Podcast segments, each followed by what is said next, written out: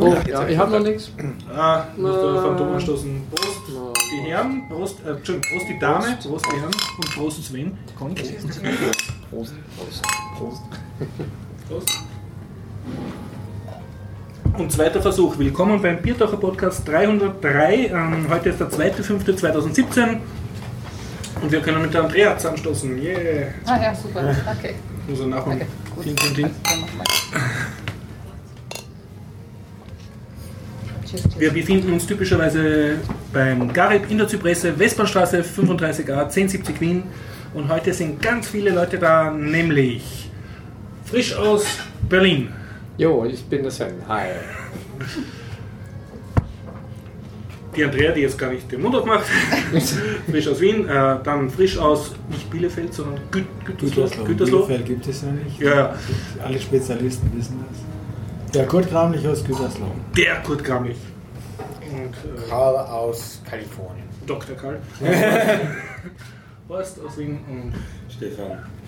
Dennis aus Engelskirchen. yeah. Okay, ähm, wir haben zum Ankündigen Termine. Ja, Linux-Tage Wien, aber das wird wahrscheinlich sowieso zu spät sein. Datum muss dazu Äh, sagen, das 4., 5. und 6. Mai inkludiert die Pi Days Vienna erstmals, die Python Stimmt. Days Vienna. am FH Technikum. Hat sonst jemand von euch Termine zum Ankündigen? Yep, ab 12. Mai gibt es wieder das Friday Night Skating Ja. wöchentlich. Und am 18. Mai neu gibt es jetzt ein Elixir Meetup in Wien. Okay. Ich muss nachschauen. Ich habe jetzt. Ich würde auch nur die Cookies.net. ankündigen. Ja, genau. Auf Cal, Cookies.net gibt es die ganzen anderen Termine. Aber muss ich erstmal wieder reinschauen. Oh, ihr habt alle das Mobiltelefon aus? Ah ja, stimmt. Oh, Bitte alle im oh. Flugmodus gerne. Ja, ich vergessen. Das piept noch die ganze Zeit. Müssen wir nochmal anfangen? Auch Nein, gut. nein, das ist auch schon wurscht. Ich schreibe es in die Show Notes dazu. Okay. Vielleicht haben wir Glück und das war keins. Also Power-Off ist nicht nötig, nur naja, du weißt ja. Flugmodus immer. Okay, gut, dann frage ich, äh, habt ihr Themen mit? Äh, einfach das, was ihr selber erlebt habt oder worüber ihr reden möchtet. Ähm, fangen wir an beim Stefan. Ja, viele Meetups, auf denen ich war und auf die ich gehen werde und meine erste halbe Million.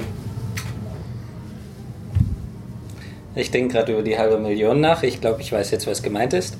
Äh, falls wir überhaupt dazu kommen, habe ich zwei Serien: Rick und Morty und Marvel's Agents of Shield und ähm, eventuell auch noch Mario Kart 8 Deluxe. Ein Spiel. Ja, Linux-Tage Graz. Grad gewesen. Ähm, ja, ein kleiner Rückblick. Und ich war gestern Abend noch im Kino. Guardians of the Galaxy, zweiter Oh, Teil. du hast schon gesehen, oder? Oh. den will ich auch unbedingt sehen. Gut, du hast eine tolle Konferenz und worüber kannst du sonst erzählen? Oder worüber möchtest du heute erzählen? Du erlebst ja, hast ja so viel. Also ich würde euch natürlich gerne was über das Passivhaus erzählen, weil ich gemerkt habe, dass ihr da unterbelichtet seid. Erleuchte uns auch. Was sozusagen ganz wichtig ist, dass dieses Kenntnisse, Klimaschutz und Gebäude und so weiter, was das.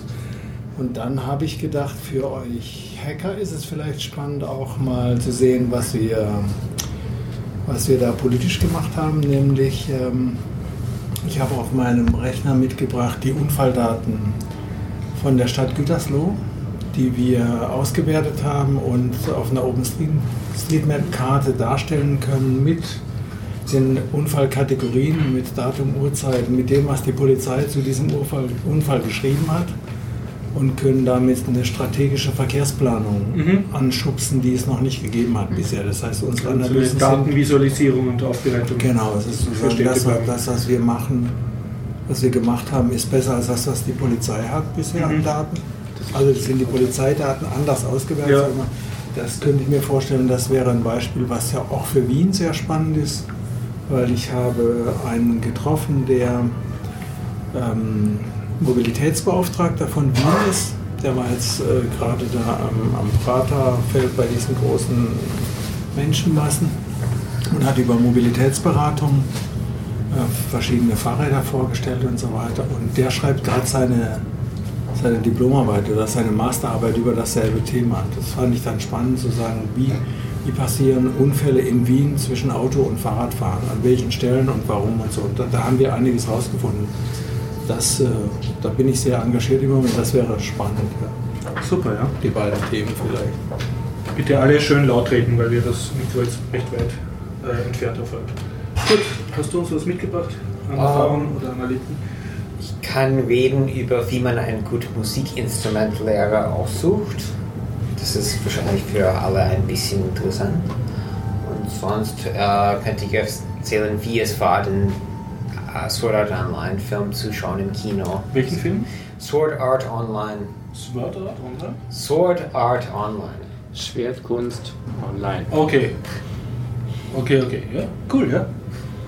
Ähm, ich war auch am Linux Tag Graz, kann davon erzählen. Und ich war am Diversity Ball tanzen. Und sonst kann ich erzählen über Zikorat, ein kleines Steam-Spielchen. Mhm. Jo, haben wir sehr viele Themen. Dann würde ich sagen, Gäste zuerst, bevor sie weglaufen und nie wieder kommen. Den seltensten an. Die erste Stunde geht an Kurt. Vielleicht Zur Einleitung, ich darf den Kurt Kramlich bekannt machen, den kenne ich nämlich von den Linux-Tagen Chemnitz, da habe ich die glaube ich zum ersten Mal reden gehört. Du bist ein Linux-Veteran, hast einen sehr coolen Vortrag damals gehalten über Linux in einem kleinen deutschen Bundesland und äh, genauere Gründe des Scheiterns. Ich glaube, es war Rheinland-Pfalz, kann das sein? Oh ja.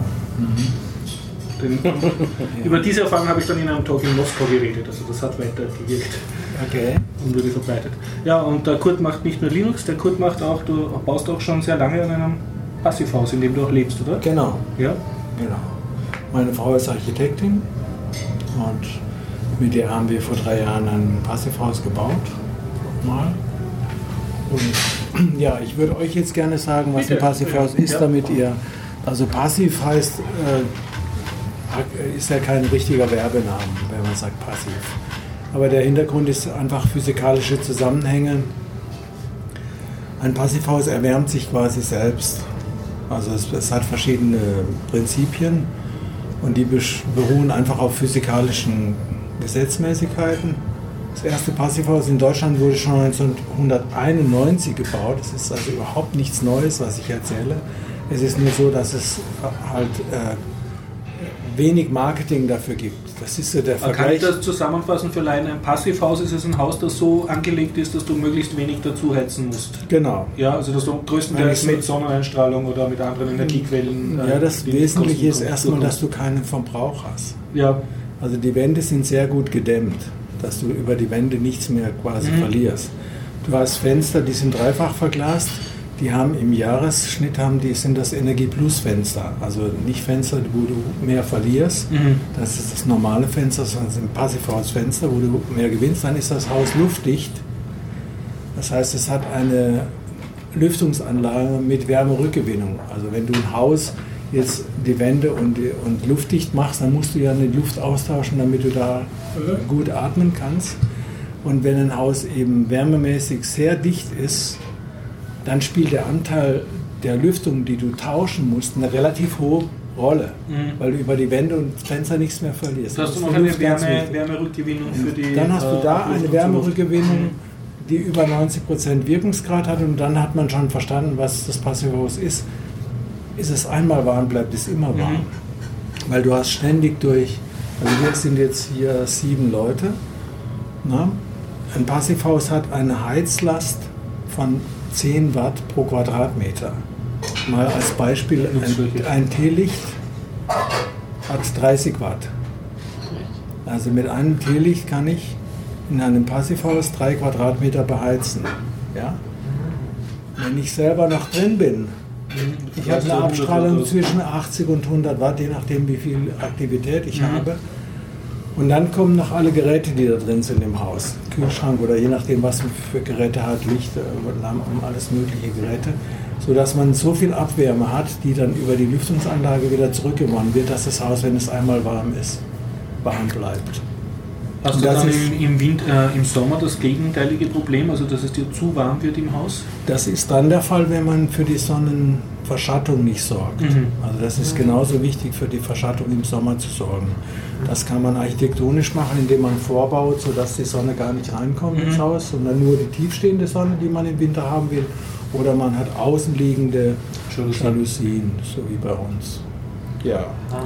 Und, und ganz grob, äh, wenn ich jetzt sozusagen auf die grüne Wiese ein Einfamilienhaus stelle mit äh, 100 Quadratmeter Nutzfläche, äh, und um wie viel teurer ist das für mich, wenn ich das als Passivhaus ausführe, gleich schon von Anfang an von der Planung her?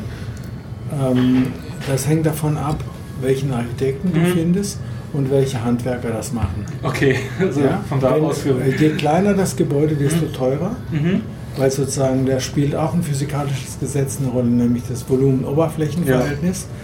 Und Einfamilienhäuser sollte man sowieso verbieten. Die sollten keine mehr gebaut werden. Wir haben keine Flächen mehr dafür zur Verfügung. Mhm. Ja? Wir haben viel zu viel in der Welt schon betoniert. Also der Schnitt ist jetzt so, dass wir pro Quadratmeter schon ein Kilo Beton haben, weltweit gemessen. Und das ist äh, fürchterlich. Also wir müssen eigentlich mit dem Bebauen sofort aufhören. Also du meinst dichter, also mehr Mehrfamilienhaus sollte es sein? Mehrfamilienhäuser oder eben altes Gebäudesubstanz äh, Mhm. sanieren. Sanieren, ja. Ja. Und auch da ist es so, dass man bisher dachte, das geht nicht. Aber es gibt schöne Beispiele, wo man ein, äh, ich nehme jetzt ein Beispiel aus Freiburg, meiner Heimat, äh, ein 15-stöckiges äh, Wohnhaus, 15 Stockwerke hoch mit, ich weiß jetzt nicht mehr, wie viele Wohnungen da drin waren, jedenfalls viele, viele Wohnungen da drin. Das wurde 1970 gebaut und wurde jetzt im, vor drei Jahren zu einem Passivhaus saniert. Mhm. Man, man hat gesagt, es geht gar nicht. Ja? Man kann das nur im Neubau machen. Es wurde gezeigt, es geht und das Spannendste daran ist, das sind Sozialwohnungen. Jetzt wird sehr Das war ein spannend. Passivsozialhaus. Nein, es ist ein, ein, jetzt ein Passivhaus, welches warmmietenneutral ist. Das ist mir, wäre mir auch wichtig, wenn ihr das versteht. Die Miete hat immer zwei Bestandteile. Es ist die Kaltmiete, Mhm. die man pro Quadratmeter bezahlt, und es ist das, was man an Heizkosten und Warmwasserkosten hat. Das ist die Warmmiete. Und nein, das ist, kommt oben drauf. Das kommt oben drauf, okay. Die Summe ist die Warmmiete. Okay. Das ist Und die wie heißt dann Kaltmiete. das nur warm? Also Kaltmiete plus? Kaltmiete plus die Aufwendungen, die du hast für Warmwasser und Heizung. Okay, ja. Ja, die Nebenkosten, die manchmal Mhm. viel größer sind als die Miete selber. Und was, was heißt jetzt kaltmietenneutral? Ist das- Warmmieten? Warmmieten-neutral? heißt, dass früher haben die Leute sehr viel bezahlt für die Kaltmiete. Mhm. Nee, wenig bezahlt für die Kaltmiete und sehr viel für, für Heizung und Warmwasser. Und jetzt bezahlen sie dasselbe, Mhm. ja, aber wohnen in einem modernsten Komfort. Einem Passivhaus mit Lüftungsanlage und allem zusammen. Das Aber sie zahlen dasselbe die Geld. zahlen dasselbe Geld wie vorher. Nur nicht mehr Kaltmiete, sondern als Warmmiete. Also Wir sie zahlen dann insgesamt weniger oder ist die Warmmiete jetzt kleiner worden? Nein, sie zahlen insgesamt dasselbe wie Ja. vorher auch. An den Kosten für die Leute hat sich nichts geändert. Nur an der Aufteilung der Vermieter Nur die. Aufteilung. Ja, ähm, klar, die Aufteilung ist jetzt anders. Mhm. Aber die Leute wohnen jetzt zum gleichen Geld in dem modernsten Standard. Mhm. Ja, das ist sozusagen, das ist das Größte, was man sich vorstellen kann, was man, was man erreichen kann. Ja. Ah, ja. Ja, und also bei, bei mir zu Hause, ich habe, ähm, wir sind ein Dreifamilienhaus, du warst ja mal da, hast Mhm. es ja gesehen und ich habe im ganzen Haus seit drei Jahren überall Messgeräte. Mhm. Ich messe Feuchtigkeit, Temperatur, CO2-Werte und vergleiche die und weiß genau, wie das, äh, das Haus funktioniert und es funktioniert besser als vorher berechnet. Mhm. Ja, soweit würde ich erstmal lassen oder vielleicht stellt er Fragen dazu, das ja vielleicht Wir kommen vielleicht auch noch zurück. Du warst ja, Ja. auch auf einem Kongress heute in Wien. Genau. Letzten Freitag und Samstag Ja. war der internationale Passivhaus-Kongress. Das ist das größte Treffen weltweit von den Passivhaus-Spezialisten oder, oder Entwicklern. Und es waren 1200 äh, Teilnehmer und die waren aus 60 Ländern. Also das ist das für Wien natürlich ein großes Highlight. Deswegen waren auch eine ganze Reihe von Ministerien und so weiter da zur Begrüßung. Und Wien ist auch nicht schlecht, was Passivhaus angeht, weil es gibt mehrere Vorzeigeobjekte, die wirklich sehr gut sind. Und um mal eine Zahl zu sagen, es gibt ungefähr 66.000 Passivhäuser in Europa Mhm. Und 18.000 davon stehen in Österreich. Das heißt, Österreich ist insbesondere in Vorarlberg, ja, Innsbruck zum Beispiel, ähm, der Entwickler des Passivhauses Wolfgang Preis kommt aus Darmstadt in Deutschland der hat jetzt eine Professur seit einigen Jahren in Innsbruck an der Mhm. Universität für Und Bauphysik. das wirkt sich aus sozusagen. Deswegen, ja, die, die haben ihn quasi dahin geholt. Ähm, Ich finde es schade für Deutschland, weil er der führende Kopf ist. Aber er hat dort schon unglaubliche Dinge bewirkt. Also in Innsbruck gibt es eine riesige Siedlung mit, ich weiß nicht wie viel tausend Wohneinheiten, alles im Passivhaus. Die sind wirklich, und dann gibt es, am Passivhaus kann man eben bauen in alle möglichen. Man kann eins aus Stroh bauen, aus Holz, aus Stein, aus, ja, das geht alles. Es geht immer nur um das physikalische Prinzip. Bau das Gebäude so, dass du weniger als 15 Kilowattstunden 50 Pro Quadrat- Kilowattstunden pro Quadratmeter Nutzfläche. und pro Jahr Also KWH. genau hast. So, Ich meine, ich, das ist ein sehr interessantes Thema für mich, dadurch, dass ähm, ich und meine Familie bauen, werden bald ein Haus bauen. Und es sollte auch nicht sehr klein sein. Und ich wollte fragen, wie ist es mit Luftfeuchtigkeit? Dadurch, dass für mich, wenn ich, ich habe alte Klaviere und die brauchen eine genaue Luftfeuchtigkeit zwischen 40 und 60 Grad, äh, Prozent meine ich. Und wie ist das mit einem Passivhaus grundsätzlich? Also das ist jetzt eine Frage, also ein Passivhaus ist im Winter eher zu trocken, weil sozusagen auch das, was man, die Luft ist im Winter trocken, sehr trocken und die, die ständige Lüftung sorgt dafür, dass, die, dass es relativ trocken wird. Im Passivhaus braucht man nicht mehr lüften, also man kann die Fenster aufmachen, da passiert gar nichts. Aber man macht sie nicht mehr auf, weil man sozusagen äh, das eben schön warm haben will. Aber brauchst du dann Luftbefeuchter? Oder? Das gibt inzwischen, also das hängt davon ab, welches Gerät man verwendet für die Wärmerückgewinnung. Inzwischen gibt es weit verbreitet die Geräte, die auch die Feuchtigkeit zurückgewinnen. Okay, ja. So dass man, also das wäre dann das Gerät, was man da braucht, Aha. äh, und wo man die Feuchtigkeit zurückgewinnt. Ja. Und wenn es passiv gebaut ist, hat es auch bessere Schallisolation oder ist es Wichtig für die Das ist Klaviere. sehr wichtig. Naja, ähm, also erstmal Schallinsel. Es wird sehr häufig Passivhäuser werden an Straßen gebaut, weil man das Fenster nicht aufmachen muss, weil die Fenster dreifach verglast und schon sowieso schalldicht sind, weil über die Lüftungsanlage die, die Luft sozusagen, übrigens, die kommt auch gefiltert. Das heißt, die Luft im Passivhaus ist besser als draußen. Weil du ziehst dir die ganzen giftigen und schmutzigen Stoffe, ziehst du dir nicht in die Lüftungsanlage rein, du hast die Filter, die das draußen halten. Ja. Jetzt Und schalldicht ist jetzt ein anderes Thema, das hängt davon ab, was du meinst. Es gibt Schall, der sich hier über Luftwellen bewegt, es gibt aber auch Körperschall. Das heißt, wenn du Klavier spielst, Ja. überträgt sich das über die Betondecke, wenn du Beton hast, nach Ja. drüben oder so. Ja. Das heißt, da muss man, das hat aber nichts mit dem Passivhaus zu tun, sondern da muss man über Schall beim Bauen nachdenken. Ja. Also was, Nein, was ich meinte so, die, die Geräusche von draußen, dass die nicht reinkommen und dass die Geräusche von innen nicht rauskommen. So Ja, das alle. ist, das, ist, das ist normalerweise gegeben. Ja, also ich spiele Saxophon in der Band und ich spiele ziemlich laut. Das hörst du draußen aber nicht. Also, wenn du so ein Passivhaus hast, hast du eigentlich inklusive auch einen recht guten Schallschutz. Du hast einen relativ guten Schallschutz wegen der Fenster und wegen der Dämmung, ja. Und wenn man, man kann es von allen Materialien, so man kann es auch aus Stahlbeton oder sowas Ja, machen. ja, klar. Ökologisch würdest du Holz nehmen. Als Dämmmaterial würdest du Altpapier nehmen. Einblasdämmung, kostet nichts, super wirksam. Und du würdest im Dach zum Beispiel 40, 50 Zentimeter Dämmung nehmen. Und dann hast du auch den schönen äh, Effekt, dass im Sommer das kühl bleibt. Ja. Also im Sommer ist es so, dass die, die Anlage hat, ähm, also unsere Anlage zu Hause hat noch einen Erdwärmetauscher vor der Lüftungsanlage. Also bevor die Luft getauscht wird, gibt es noch einen Erdwärmetauscher. Da kommt die kalte Luft im Winter und wird über einen Wärmetauscher, über eine Flüssigkeit, die in der Erde in einfachen Wasserrohren zirkuliert, wird sie hochgehoben von minus 10 auf plus 3 oder sowas, sodass die Anlage dahinter nicht gefrieren kann.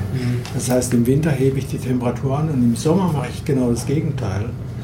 Wenn dann die Luft mit 30 Grad kommt oder mit 35 Grad, dann kühle ich die auf um 5 Grad, um 7 Grad runter, indem ich die Wärme in die Erde wieder reinschiebe. Aber mit einer Heatpumpe, Wärmepumpe halt. Nein, das ist gar keine, in dem Fall ist es gar keine Wärmepumpe, es ist nur eine Flüssigkeit, die über einen Wärmetauscher geht. Ah, okay. Ohne, ohne, äh, ohne Pumpe. Es, also die, es ist nur eine Pumpe, die die Flüssigkeit pumpt, aber keine Wärmepumpe. Das ist nochmal andere. Also die meisten Passivhäuser heute haben eine Wärmepumpe, aber für die Warmwasser. Aha. Warmwasser ist ja, hat nichts mit Passivhaus erstmal zu tun. Das geht in der Umleitung. Okay, die haben gerade Hunger, wir machen eine Pause. Damit auch die anderen essen Ja, können. damit die anderen essen können. Okay, nach der Pause geht's weiter. Okay. Weiter. Äh, Mikrofon wieder zurück in den Helm. Achso, du nimmst schon auf? Ja, ja, ich nehme schon auf, ja. Okay, und Fortsetzung? Gut, ich zum Thema, warum man Passivhäuser verwendet? Oder? Ja, genau. Aber was ist eigentlich der Grund, warum wir das machen? Der Grund ist, dass wir einen Klimawandel haben, der das Überleben der Menschheit gefährdet. Und der Gebäudebestand, Durch, durch die niedrigeren Heizkosten schützen jetzt aktiv das Klima, sagst du. genau, also der Bestand ist so, dass er, um, je nachdem wie man es berechnet, ungefähr zwischen 30 und 40 Prozent der Energie geht nur zum Beheizen für Gebäude. Mhm. Das heißt, ähm, und das nur deshalb, weil die Gebäude so schlecht sind.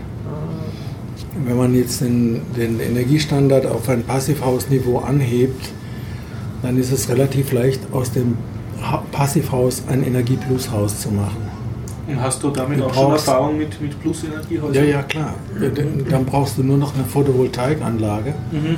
und dann hast du im Jahresschnitt mehr Energie gewonnen, als das Haus selber verbraucht. Und das ist sozusagen die, in die Richtung, in die es gehen muss. Und ähm, ja, wir, wir können das ja für Österreich mal schnell rechnen.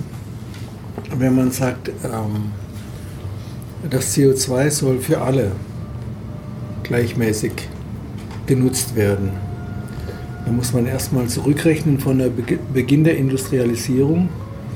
Wir haben bereits schon so und so viele Tonnen CO2 in die Atmosphäre reingebracht. Wir fangen nicht bei Null an. Und wir sind jetzt in der, in der Situation, dass die letzten Monate und die letzten Jahre waren die heißesten Jahre, die es in der Menschheitsgeschichte gegeben hat. Das heißt, der Klimawandel ist schon im Gange. Und wir haben jetzt noch ungefähr 1000 äh, Gigatonnen CO2 Platz, wenn man das Ziel von Paris erreichen möchte. Ja, nur jetzt ganz grob 1000 Gigatonnen. So, was bedeutet das für Österreich? Die, wenn man die Bevölkerung misst im Vergleich zur Weltbevölkerung, ist, hat Österreich gerade mal eine Promille, also ein Tausendstel Anteil an der Weltbevölkerung. anhand der Ja. Weltbevölkerung. Wenn wir sagen, wir wollen jetzt gleiche Rechte für Ja. alle. Also hat jeder Mensch auf der Welt hat das Recht, sozusagen die gleiche Menge CO2 auszustoßen in die Atmosphäre. Die ist aber schon voll. Die Atmosphäre wird von uns als Müllkippe betrachtet und die ist quasi schon voll. Und der Rest, den wir noch reintun können, um das 2-Grad-Ziel noch zu halten, was in Paris beschlossen wurde, ist eben diese 1000 Gigatonnen. Das würde bedeuten für Österreich eine Gigatonne. Ein Promille der Bevölkerung, eine Gigatonne.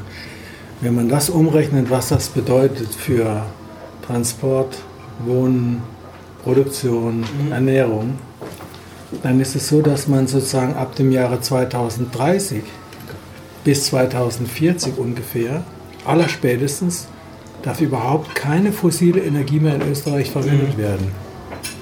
Also ihr habt das richtig gehört, keine mehr. Kein Auto mehr, was mit fossiler Energie läuft. Kein Haus, was fossil mit Erdöl, Erdgas oder Kohle oder beheizt wird. Ja? Das sind die Anforderungen, wenn wir überleben wollen. Und danach sieht es noch gar nicht aus. Deswegen ist ein Riesendruck. Und das Passivhaus ist eine mögliche Lösung dafür. Weil du jetzt sagst, eine, ich meine, die haben noch eine Frage zum Passivhaus und dann eine andere. Äh, wenn ich das richtig vorhin kapiert habe, äh, ein Passivhaus äh, bedingt eine mechanische Lüftung. Ja, Ja, genau. Das heißt, kann das jetzt sein, dass ich in meinem Passivhaus ersticke, wenn es einen Stromausfall gibt? Nee, da Weil dann die mechanische Lüftung nicht mehr geht. dann würdest du, erstmal müsstest du gucken, das ist so eine typische Passivhausfrage. Ja. Ähm, weil du könntest jetzt mal schauen, wie häufig ist der Strom ausgefallen. Und dann könntest du schauen, warum machst du da nicht das Fenster auf? Also ich merke es ja. Also ich, Ja, ich würde sagen, wird. wenn der Strom ausfällt, geht deine Heizung in keinem Haus mehr, egal Ja. in welchem Haus du wohnst. Dein Licht geht übrigens auch nicht mehr. Die Wahrscheinlichkeit, dass, dass es beim Nachbarn schneller kalt wird, der kein Passivhaus Mhm. als bei dir, ist relativ klar, weil dein Haus so gut gedämmt ist. Also bei dem wird es schneller kalt. Und wenn du, wenn du frische Luft brauchst, machst du das Fenster auf. Und wenn du genug hast, Okay, machst du ja. es wieder zu. Also ich kann nicht im Schlaf ersticken, wenn ich nicht merke, dass das Licht aus ist. Nein, da müsstest du ja in einer ganz kleinen, winzigen Plastik Plastiktüte wohnen. Aber ich sag mal so, im Schnitt ist das, was heute so ge gebaut wird, Ja. schon viel zu groß. Okay, ja. Das heißt, ein Hauptproblem des heutigen Konsums und Luxus ist es, dass die Wohnungen viel zu groß gebaut werden. Also zu viel Platz verbrauchen. Und Ja, zu viel genau. Energie. Wenn eine Wohnung heute 160, 170, 180 Quadratmeter pro Person hat oder für zwei Personen oder sowas, muss doch gucken, was neu gebaut wird. Das sind riesige Dimensionen. Das muss alles beheizt werden. Mhm. Das heißt, es gibt in Zürich zum Beispiel die Entscheidung, dass man versucht, für Zürich eine 2000 Watt Gesellschaft zu schaffen. Und einer der größten Einflussfaktoren ist die Größe der Wohnung. Das heißt, die versuchen von 60 Quadratmetern im Schnitt auf 40 Quadratmeter runterzukommen, wenn neue Wohnungen gebaut werden. Und dann das intelligent zu machen, dass man sozusagen nicht, dass der Einzelne schon eine Wohnung hat, die klein ist, aber dass in jedem Haus Gemeinschaftsräume gibt. Ja, also Wo du-. Genau, dass du sozusagen auch mal ein Gästezimmer hast. Wenn du Gäste hast, kannst du jemand äh, im Gemeinschaftsraum oder im Gästezimmer unterbringen und dass nicht jeder das Gästezimmer auch noch mit, mit hat und so weiter. Eine andere Frage jetzt noch, weil du gesagt hast, ähm, also das CO2-Reduktion ist eine äh, und Passivhaus sind eine Möglichkeit, äh, den Klimawandel aufzuhalten. Ähm, siehst du äh, veg- vegetarisch oder vegan sein auch als Möglichkeit äh, speziell auf den Klimawandel oder spielt das Ja, natürlich. Ich bin schon, äh, schon äh, was weiß ich, 35 Jahre Vegetarier. Also du bist Vegetarier. Ich bin Vegetarier und auch, ich kann auch sagen, warum ich nicht Veganer bin, wenn das Ja. von Interesse ist. Aber Ja, Erstmal, ich will mal sagen, warum ich Vegetarier bin, weil die meisten, also ich bin Vegetarier aus politischen Gründen. Mhm. Und ich bin auch, äh, ich habe Entwicklungssoziologie studiert und ich bin Vegetarier geworden, als ich kapiert habe, wie, wie das, das deutsche Schwein Kaufkraft, mehr Kaufkraft hat als der Afrikaner auf seinem Feld. Also das kriegt sozusagen mehr. Nahrungsmittel. Also für die, Schwein, für die Schweinefleischproduktion Mhm. in Deutschland wird Soja und Tapioca aus Afrika und Südamerika importiert. Damit das, auf dem, damit das äh, kräftig wächst, nimmt man den Bauern das Gelände weg, die darüber eine Eigenproduktion früher hatten, sondern es sind große Konzerne, Äh, die sozusagen jetzt Soja in großen Massen anbauen. Da die Natur dafür nicht vorgesehen hat, dass es eine Monokultur von Soja gibt, braucht man Pestizide. Mhm. Die muss man in Deutschland wieder kaufen. Und Düngemittel, die kauft man auch in Deutschland. Es passiert folgendes: Pestizide, Düngemittel gehen nach äh, Südamerika, Brasilien meinetwegen. Soja und Tapioca kommt nach Deutschland zurück, kommt auf Schiffen, wird verladen, wird direkt vom Schiff dann auf kleinere Schiffe, Mhm. Fechter zum Beispiel, da riecht man, wenn man mit der Autobahn, wenn man da vorbeifährt, wird, kommt dann direkt in Ställe, die, wo eine Million Schweine sind, in einem Stall, ja. Weil eine Million Schweine sich nicht vertragen, Mhm. Werden die prophylaktisch, wird ihnen die Schwänze abgeschnitten und sie werden prophylaktisch geimpft mit äh, Stoffen, die dann bei dir nicht mehr wirken, wenn du Schweinefleisch isst, wenn du zum Zahnarzt musst. Antibiotikaresistenz. Antibiotikaresistenz kommt damit. So, und dann, das ist nicht das Ende, sondern dann kommt die Gülle. Mhm. Und die Gülle ist so massiv, es gibt quasi nur eine Pflanze, die so viel Gülle aushält, dass, dass man Dämme um die Felder herum baut, ja, die so hoch sind, dass, dass, dass man sozusagen die Gülle da reinkippt. Und der Mais Mhm. ist die Pflanze, die das aushält. Das heißt, es gibt riesige Maisfelder. Mhm. Das Problem ist aber, dass das nicht da bleibt und nicht in den Mais übergeht, sondern ganz viel ins Grundwasser. Und das Grundwasser enthält dann Nitrate, die so hoch sind, dass ein Baby dieses Wasser nicht mehr trinken kann, weil es sonst an Blausucht ersticken kann. Und dann musst du diese Plastikwasser kaufen. Dann müssen die das Wasser kaufen oder wie auch immer. Das heißt, es gibt eine Güllebörse, wo man die Gülle weltweit hin und her schickt, also in, in, in Niederlande und in, in Norddeutschland jetzt wo in der Nähe. So, und dann der nächste Punkt ist, dass diese, diese Schweine dann transportiert werden. Ja. Das heißt, die haben keinen Auslauf und so weiter, die werden transportiert und werden dann, also hier bei uns in der Nähe, 20 Kilometer von Gütersloh, wo ich wohne, ist die größte Schlachterei von Europa. Die schlachten jeden Tag 20.000 Schweine und nochmal zigtausend Rinder ähm, mit polnischen Arbeitern, die so als Selbstausbeutung das machen. Und das ist, hatte einen riesigen Einfluss natürlich auf die Atmosphäre. Weil mit einem Kilo Schweinefleisch könnte ich theoretisch, ich weiß die Zahl nicht mehr, mit Sicherheit 10 oder 20 Menschen ernähren, wenn ich das Getreide gleich essen würde und eben Nicht nicht, erst am Schwein verfüttern. nicht erst am Schwein verfüttern und den ganzen Unsinn. Das waren für mich die Gründe, da Also, auszusteigen. sagen wir, äh, ähm, das sind hauptsächlich ökologische Gründe. Ja, das sind ökologische werden. Gründe und ja auch politische Gründe. Ja. Und erst später kam es dazu, dass wenn jetzt jemand Schweinefleisch kocht, dann kriege ich Brechreiz, da muss ich rausgehen. Das war aber am Anfang, früher war das nicht so. Ja, das ist der Zusammenhang zum. Okay, ne? Da hast du also jetzt die Wohnungen haben wir, jetzt haben wir die, die Ernährung, ganz großer Verkehr. Jetzt haben wir noch das, jetzt haben wir noch das Thema Verkehr. Und was, was machst Hast du da persönlich für Konsequenzen gezogen in deinem Leben? Also, Ja, ich fahre, ich habe einen Fahrer.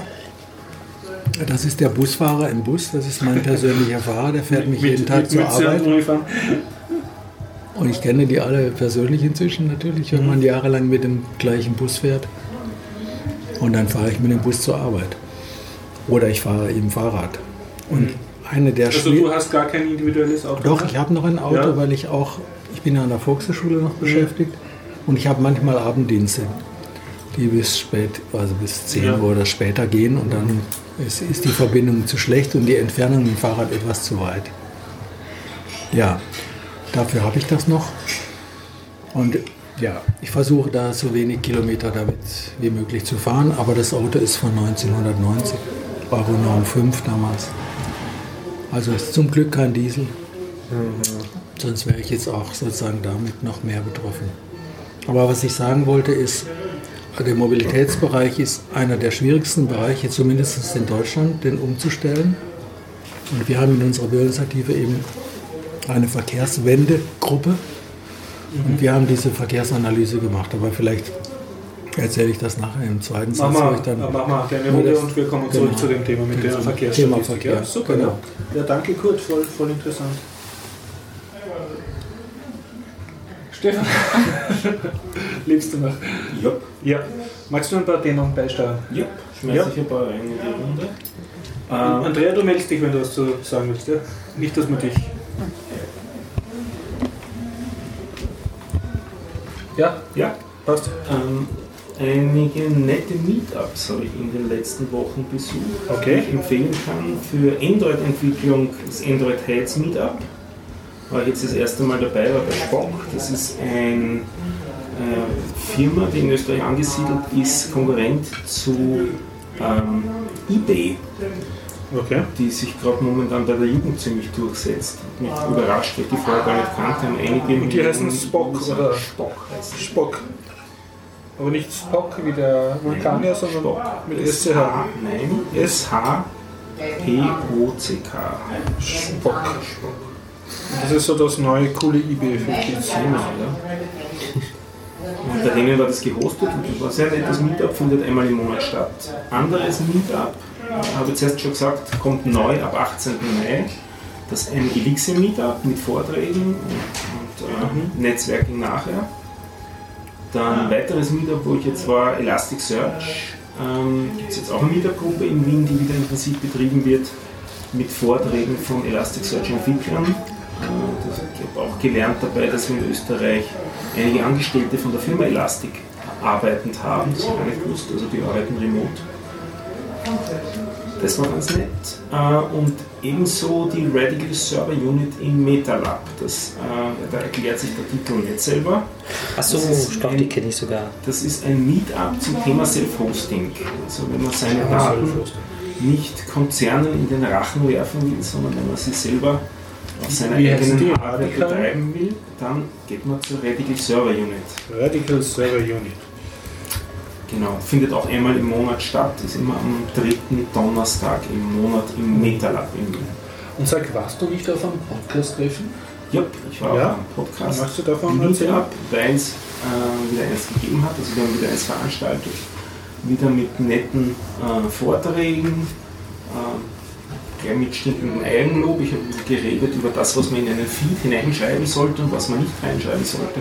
Wird es in den nächsten Tagen auch ausführliche Shownotes dazu geben. Die Der wurde Lama nicht aufgezeichnet. Nein, wurde nicht Okay, ja. aufgezeichnet. Aber es gibt Sketchnotes dazu und es gibt Slides dazu, wo das alles äh, explizit aufgeführt ist, was man in einen Feed reinschreiben sollte. Wir haben einen neuen Podcast auch, einen Yoga-Podcast in Wien, da wurde darüber geredet. Also wieder ein hübsches Programm gegeben und gibt es dann wieder so in etwa zwei Monate.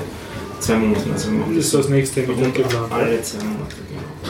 Und ähm, was sollte man beim Biertaucher-Podcast somit im Feed ändern? Äh, als nächsten Verbesserungsvorschlag hätte ich die Kontributoren in Kontributoren-Tags zu verpacken. Ja, das habe ich- wollte ich dich eh fragen, wie ich das Genau. genau mache. Ja. Das findest so. du zum Beispiel in diesen Slides. Ja. Aber bitte, äh, ich, ich erwarte Eigenlob, äh, wir sind jetzt äh, checkt das, oder? Ja, und die Ja. funktionieren auch. Ne? Ach so, Max stimmt, und ja. so. wir Die sind schon richtig. gecheckt. Also man kann jetzt von einem Thema immer freut aufs nächste springen. Ja, auch schon auf der Homepage seit einem Jahr ungefähr. Ja, das ist schon ein Jahr. Ja, aber nicht im, im Nur auf der Seite, ja. nicht im Player kommt das. Jetzt das aber ist auch. sondern das, das auch.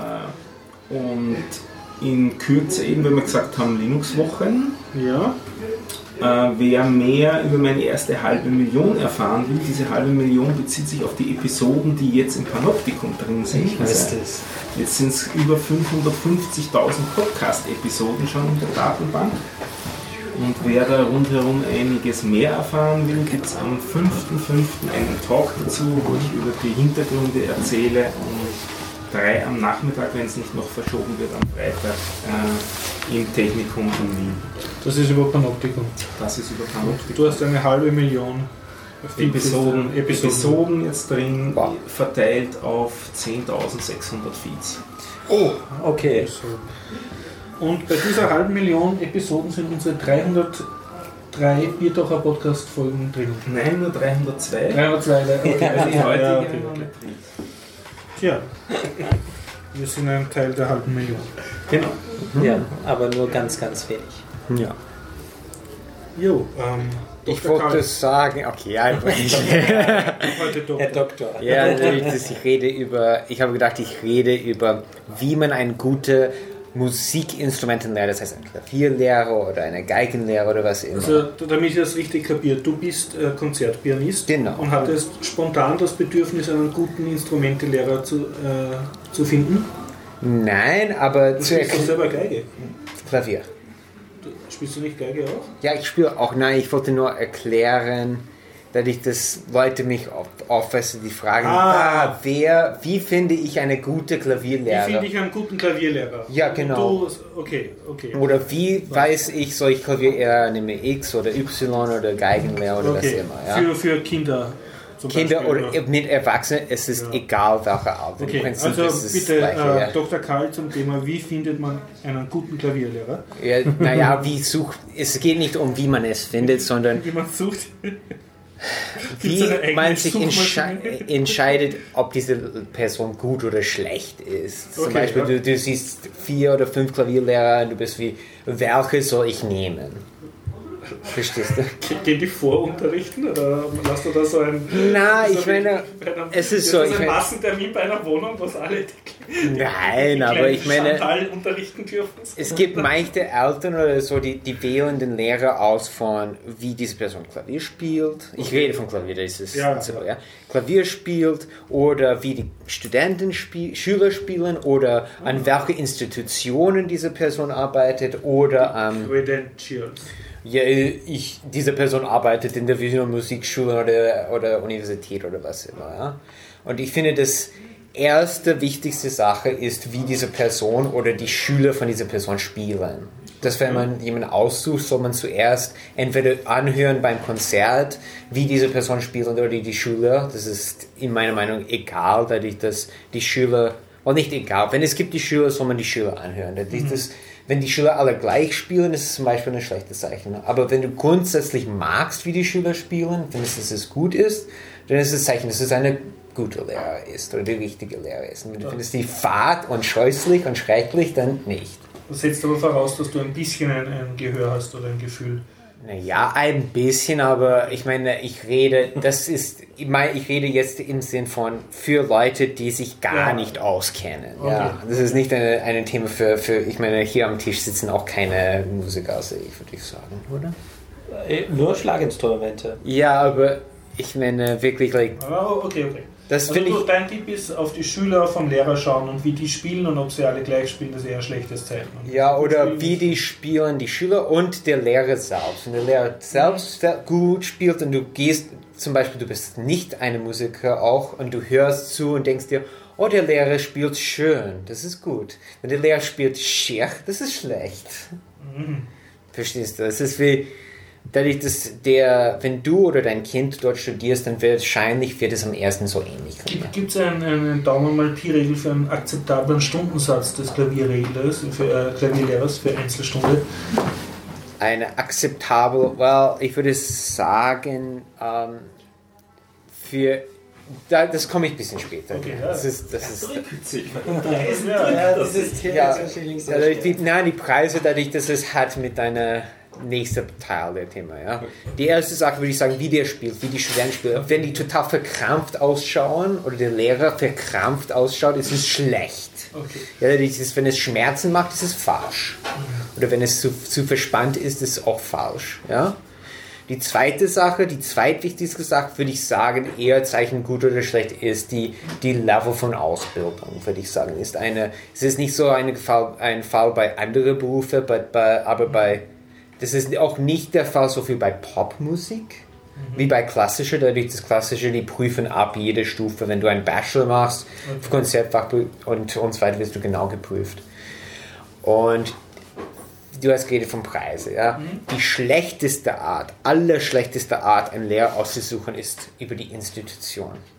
So, wenn ein Lehrer, du suchst aus, okay, ich will nehmen jemand von der Musikschulen XY Wien oder von Niederösterreich und ich nehme jemanden von dort und denke mir, ja, es ist gut. Oder ich nehme eine, die äh, unterrichtet an der Musikuni oder sowas. Das ist die absolut schlechteste. Das ist alle meine Lehrer. Du sa- sagst, das sagt, bedeutet nicht viel, wo er unterrichtet. Ja, das ist überhaupt nichts sagend. Und es gibt sehr viele Fälle, man soll nicht die Lehrer aussuchen nach die Institution, sondern die Institution nach dem Lehrer. Das ist für alle betroffen, von untersten bis höchsten.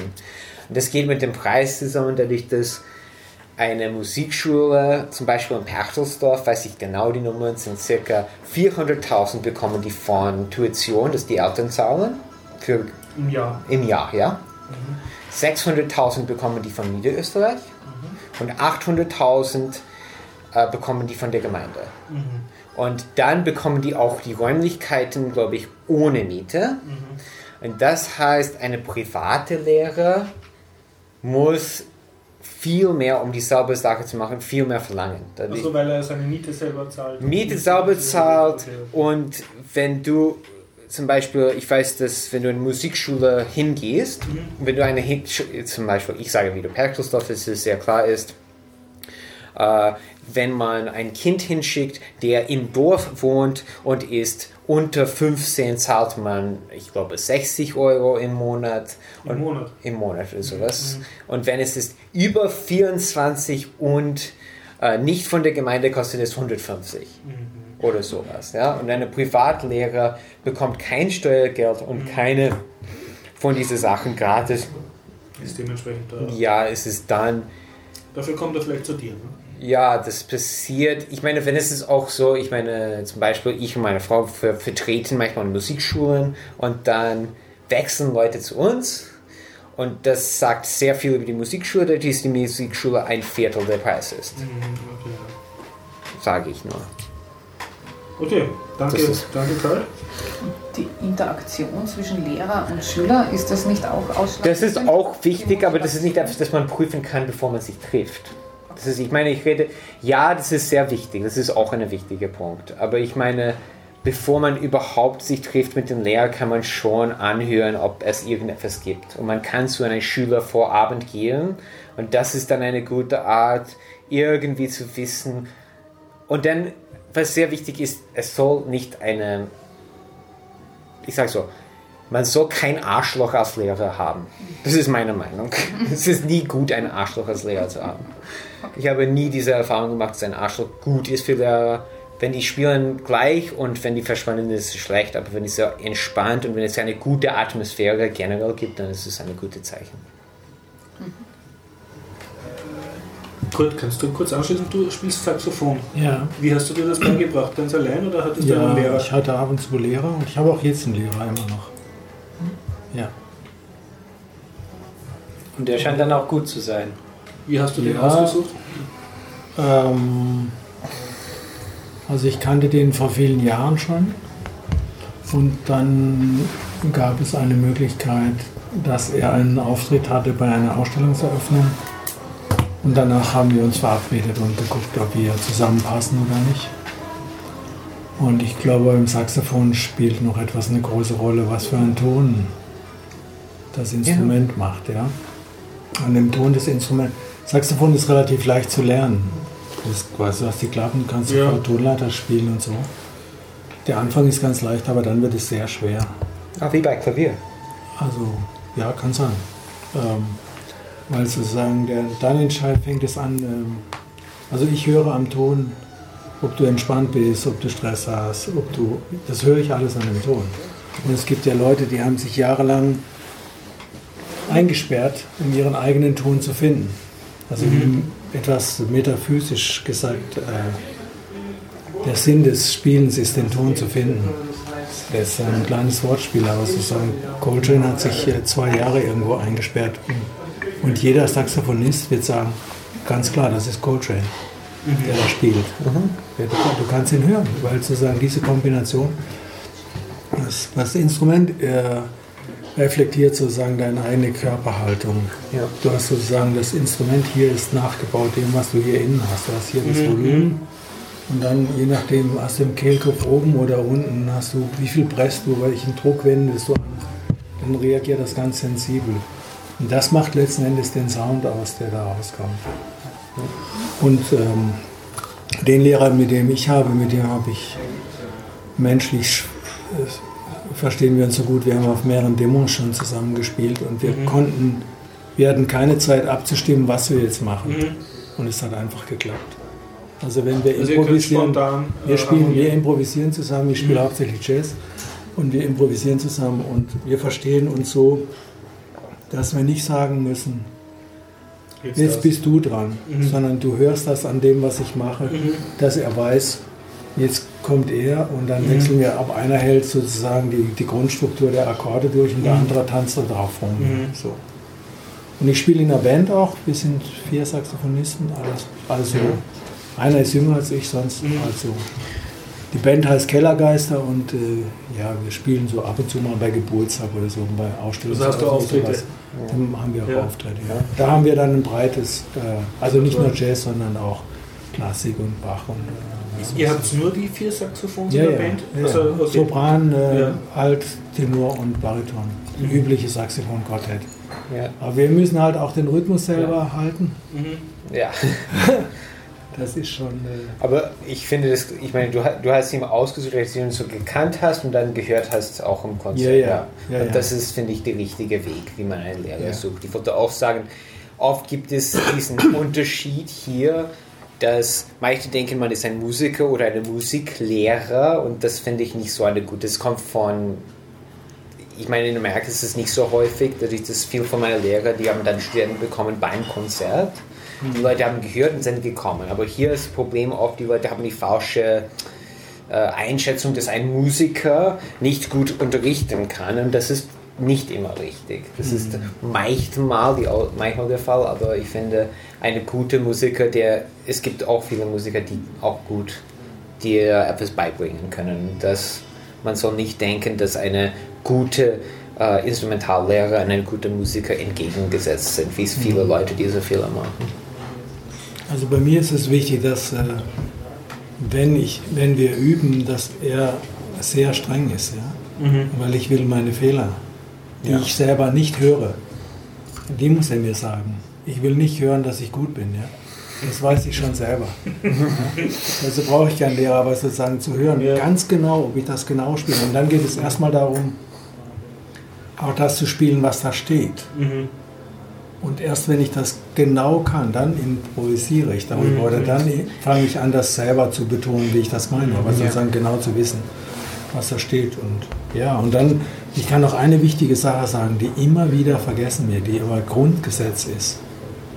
Wer übt, wird besser. Ja. Oh, oh. Das ist so wichtig, ja.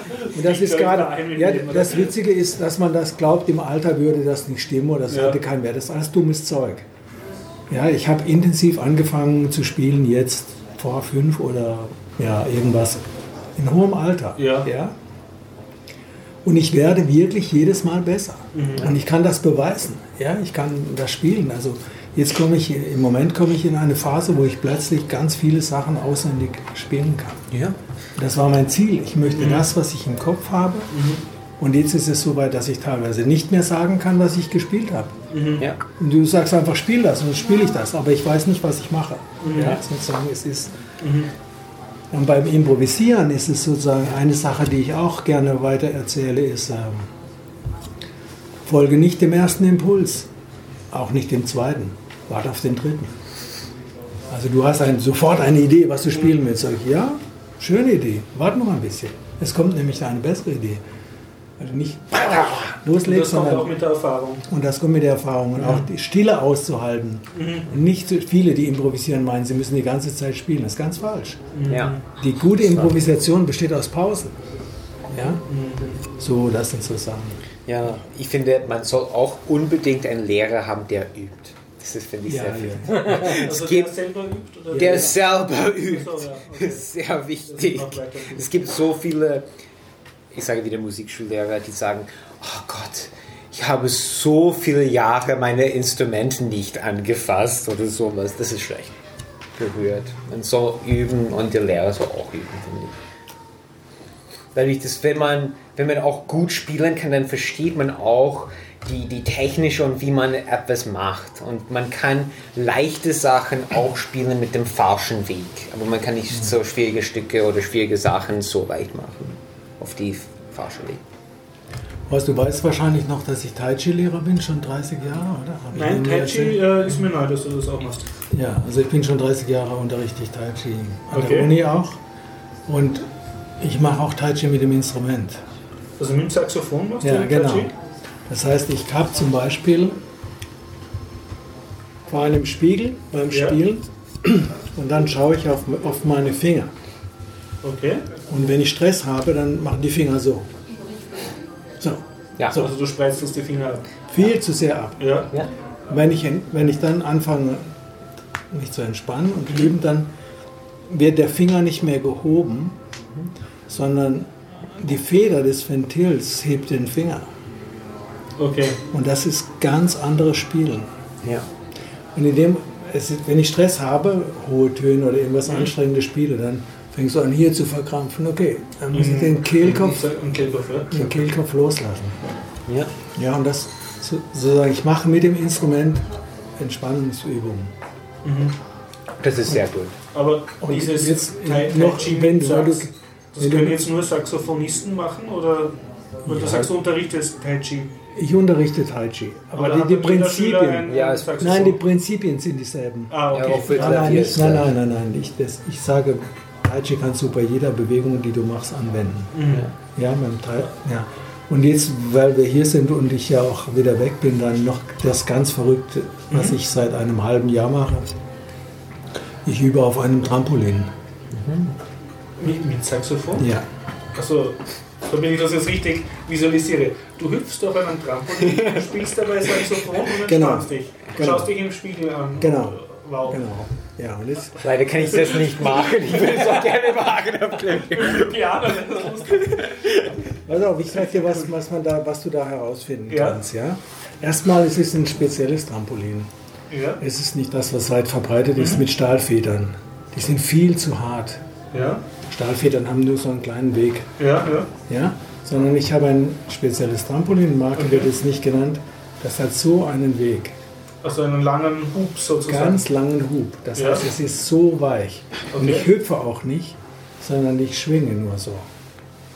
Also du verlässt nicht das Trampolin wirklich. Also du Nein, ich, nur mit den Füßen nein, auf ich, dem. ich mache nur ganz leichte Schwingungen. Okay, ja. Resonanzfrequenztreffen also. Genau. Und jetzt passiert Folgendes. Was ich als erstes gemerkt habe, ich dachte immer, ich, ich weiß, was gerade stehen heißt. Ja? Ich unterrichte ja Tai Chi. Ja. Aber wie habe ich Saxophon gespielt? So. Ah ja. Also was du So, und ich habe auf dem Trampolin Ja. so gespielt und dann macht der Ton wow, wow, wow, wow, wow. Ah, Und dann habe ich, oh, habe ich mich gerade hingestellt Ja. und der Ton war, obwohl Ah. ich so gemacht habe, weil meine Haltung deine Körperhaltung Meine Körperhaltung. Ja. Auf dem Trampolin So lernst du Die diese Impulse, die du bekommst für Ja. das Nervensystem, ja, die sind so, dass du immer aufrecht sein willst. Das heißt, siehst du jetzt, wie ich gerade sitze, wenn ich davon erzähle, dein Rücken, Bauchmuskulatur, alles wird richtig Ja. gerade. Ja, und wenn du dann so gerade Haltung hast, bist du auch offen. Ja. Hier. Ist auch beim Und Singen dann, und dann, Und ja, Klavierspieler, genau. ne? Und, ja, und dann beim Saxophon sowieso. Und das ist sozusagen das Verrückteste dann. So, und jetzt hast du schwere Stellen, rhythmisch schwere Stellen beim Saxophonspielen. beim Saxophon Ja. Mhm. spielen. Und dann machst du das mit dem Trampolin, fängst du mit deinem eigenen Rhythmus an, diese Stellen zu üben. Mhm. Ganz langsam. Das ist auch ganz wichtig, finde ich. Extrem wichtig. Alle wollen immer ganz schnell, ganz schnell, ganz schnell. Mhm. Ja. Und ich sage immer, mach es so langsam, bis du es 10 mal, 15 mal fehlerfrei gekonnt hast. Ganz Mhm. langsam. Und dann fang erst mit dem Tempo an. Ja. Ja, das sind so die verrückten Ideen. Weil ich hier in Wien bin und mich keiner kennt, hier kann ich das ja. Ja, Ja, und, und das ist nicht üblich, äh, dass Saxophonisten am Trampolin üben. Habe ich noch nie gehört. Das habe ich noch nie Ich gehört. meine, für, für Musiker ist es sehr wichtig, Entspannen und richtige Ja. Haltung ist Ja. extrem wichtig. Das ist, das kann man als Musiker, kann ich meistens innerhalb von, von einer Minute sehen, wie gut oder schlecht jemand ist, nur von wie die stehen ein Instrument. Und manchmal, ich brauche nicht sehen, wie jemand Klavier spielt. Ich muss nur sehen, wie diese Person geht und ich kann sehen, sagen, Ja. wie ihr Klavier spielt. Also wenn er bucklig geht, meinst du? Ist schlecht, ja. Okay. Das ist, oder wenn er so geht. Ich weiß nicht. wie- Was dann quasi Motor ist. Quasimodo, ja. Oder es ist beim Klavier wie Quasimodo, dann ist es auch extrem schlecht. Weil ich das oder normalerweise mit Klavier braucht man nie die Schultern heben. Das braucht man sowieso nie. Schultern heben ist immer ein Symbol von Angst. Ja. Weil du hast hier die verletzlichste Stelle, ne? Das lernst du beim Tai Chi auch. Du ziehst du sofort hoch. Hast du du keine Stress hast. Schlinge um den Hals? Ja, du du ziehst Stress hoch und du kannst den Leuten ansehen, wie viel Stress sie haben. Ja. Je mehr Stress sie haben, desto weiter oben sind die Schultern. Ja. Deswegen kannst du dir selber immer sagen, lass deine Schultern runter, lass deine Schultern runter. Ja, das ist Ja. sehr wichtig beim Klavierspielen. Das ist, wenn man die Schultern hebt, dann kann man nicht die, man kann es nicht wirklich kontrollieren mehr. Man kann nicht mehr die, hat man nicht mehr die Gewicht. Ja, ja, spannend. Ich habe nicht gedacht, dass wir heute Abend zu dem Thema kommen. Nächste Woche rede ich dann über eine Studie über Bäume, Kängurus bei Musikern. Das äh, ist mir nämlich gerade Ja, eingefallen. ich meine, ist, ich meine, man denkt oft, Musik ist so eine künstlerische Sache, aber es gibt auch eine körperliche Aspe- Aspekt. Klar. dass es sehr wichtig ist. Ich meine, auch wenn man Computer benutzt, soll man auch schauen, dass man nicht Man sollte auch beim Computerspielen gerade Ja. sitzen. Computerspiele. Beeinflusst den Score. Ganz kurz sogar, äh, heute bei Golem gab es eine, ähm, eine Rezension zu einem bestimmten Produkt, und zwar zu einer Tastatur, und zwar zu einer, die zw- zwar noch ins, ähm, produziert wird, aber sie haben sich eine gebrauchte von 1992 besorgt, und zwar der Modell M von IBM. Eine siebenseitige Rezension über das Modell Über eine. Tastatur. Ja, von Okay. 1992. Sie haben eine gebrauchte. Ich habe eine von 1990 zu Und Hause. lass mich raten, die ist gut weggekommen. Oder? Oh ja, die ist sehr gut weggekommen. Mit den echten Federn drin, meinst du? Richtig, Buckling Genau. Spring, genau. Ja, ich habe auch eine, da kann ich auch jemanden mit totschlagen. Ja, ja. Der, ja, Ja, so schwer ist die. Ja, ja. ja, ja, mit, weil da eine Metallplatte unten drin ist. Genau. Ja. Und die ist auch, wie, beim, Sa äh, wie du vorhin meintest, beim Saxophon nicht den Finger zurückheben, sondern äh, das lass, lass man die Taste machen. Ja, das ist wichtig. Bei Klavierspielen soll man nicht die Finger heben. Das ist ganz falsch. Ja. Man soll die, das, das Klavier, die Tasten, die gehen von selbst zurück. Man lässt die einfach zurückkommen von selbst und man ist nicht im Weg. Ja. Dadurch, das, Das, wenn man es sieht, hinauf ist Tolle voll. Aufnahme kriegst du heute zusammen. Ja, Ja. Vollkommen ungeplant. Und Ja. deswegen sind Laptop-Tastaturen noch nicht so gut. Ah, okay. Ja, ich meine, ja, irgendwann werde ich eine seriöse Tastatur kaufen. Modell M gibt es bei Willhaben zum Teil. Ah, okay. Das ist die, wenn ich 50 eine. Tastatur kaufen würde, das ist die, die du empfehlen würdest. Die, ja, ja, aber äh, da du- ich weiß, dass du ein Gamer bist, ähm, die ist dann nicht so empfehlen mehr. Da würde ich dann auf eine Sherry mit, äh, mit Blue Switch oder sowas. Ja. Stefan, hast du, hast du was, was dir am Herzen liegt? Nichts, was gerade drauf passt. Nichts, was gerade Sonst mache ich kurz weiter, weil ihr vorher über Musik geredet habt. Kann ich so etwas Ähnliches machen als unmusikalischer Mensch. Richtig. Ich war nämlich zwar nicht musizieren, aber ich war tanzen ja, auf einem Ball. Und äh, Wien also hat auch außerhalb der Saison im Februar sehr, äh, nicht so viele Bälle, aber es gibt so circa ein, zwei pro Monat. Und ich war am Diversity Ball erstmals. Und das kann ich an dieser Stelle sehr empfehlen. Er ist zwar nicht ganz billig, aber das Schöne am Diversity Ball ist, dass er nicht so wie andere österreichische Bälle dieses äh, verzopfte und, und leicht äh, von der Monarchie kommende und von diversen sehr konservativen Gruppen geprägte äh, Ballgehabe äh, trägt. Also Ah, ja. ähm, viele Bälle, äh, da laufen Couleurstudenten herum oder Das ist ein Couleurstudent. ein Couleurstudent, die haben so Schmisse im Gesicht. Oh, die. Was? Äh, Schmisse? Ja, so, so vom Fechten. Die fechten so und sind eigentlich für die deutsche Wiedervereinigung. Also Achso, also wir Burschenschaftler. Burschenschaftler, ja. Ja. schlagende Burschenschaftler. Die findet man manchmal auf Bällen oder, oder ähm, andere, zum Beispiel der Jägerball ist ein typisches Beispiel, wo halt sehr konservativ Akademikerball. Das ist überhaupt ganz cool. Ja. Warst du da? Nein, nein, nein.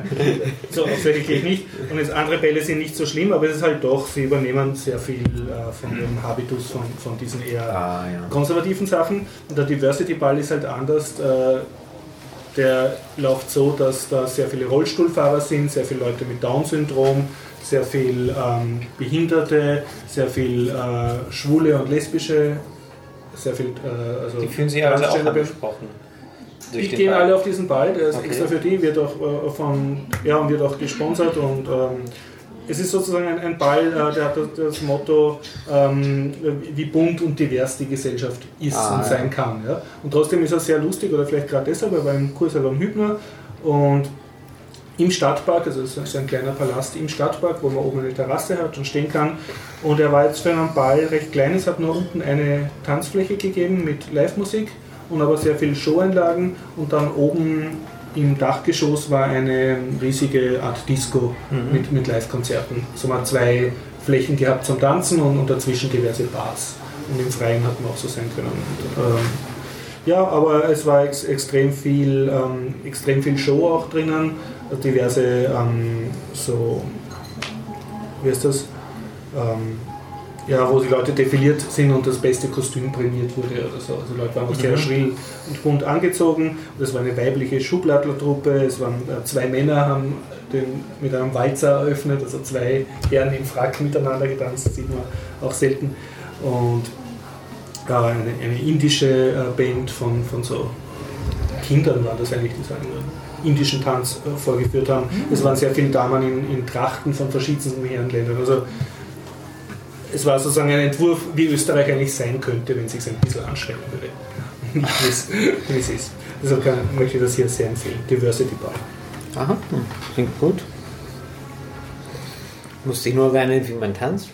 Ja, das brauchst du auf dem Ball nicht einmal, weil eh sehr wenig Platz zum Tanzen war unten. Und speziell, wenn, wenn du auf einer Tanzfläche dir teilst mit, mit zwei Rollstuhlfahrern und manche haben dann auch noch multiple Behinderungen gehabt und dann sehr zum äh, Erregtsein angefangen und wurden von ihren Begleitungen dann da im Rollstuhl Die haben sich gedreht. sicherlich riesig Das heißt, gefreut. es war mehr, ähm, wie soll ich sagen, ja, sehr, sehr eng. Und, aber es war auch so zum Beispiel, dass ich wurde natürlich auch fest gerempelt und, und äh, es war nie jemand böse, weil dir jetzt halt irgendjemand reinrempelt beim Tanzen. Es war sehr, über sehr den super. Fuß gefahren ist. Genau, und ja, war eine sehr, sehr nette Atmosphäre. Aber Tanzen ist nichts für einen Karl, das ist eher was für musisch begabt. Soll ich hier am Körper halt ein Kontaktgefühl. Also ich weiß nicht. Möchtest du Plätze tauschen, damit du ihm eine hinter die Löffel? Ich bin schon musikbegabt.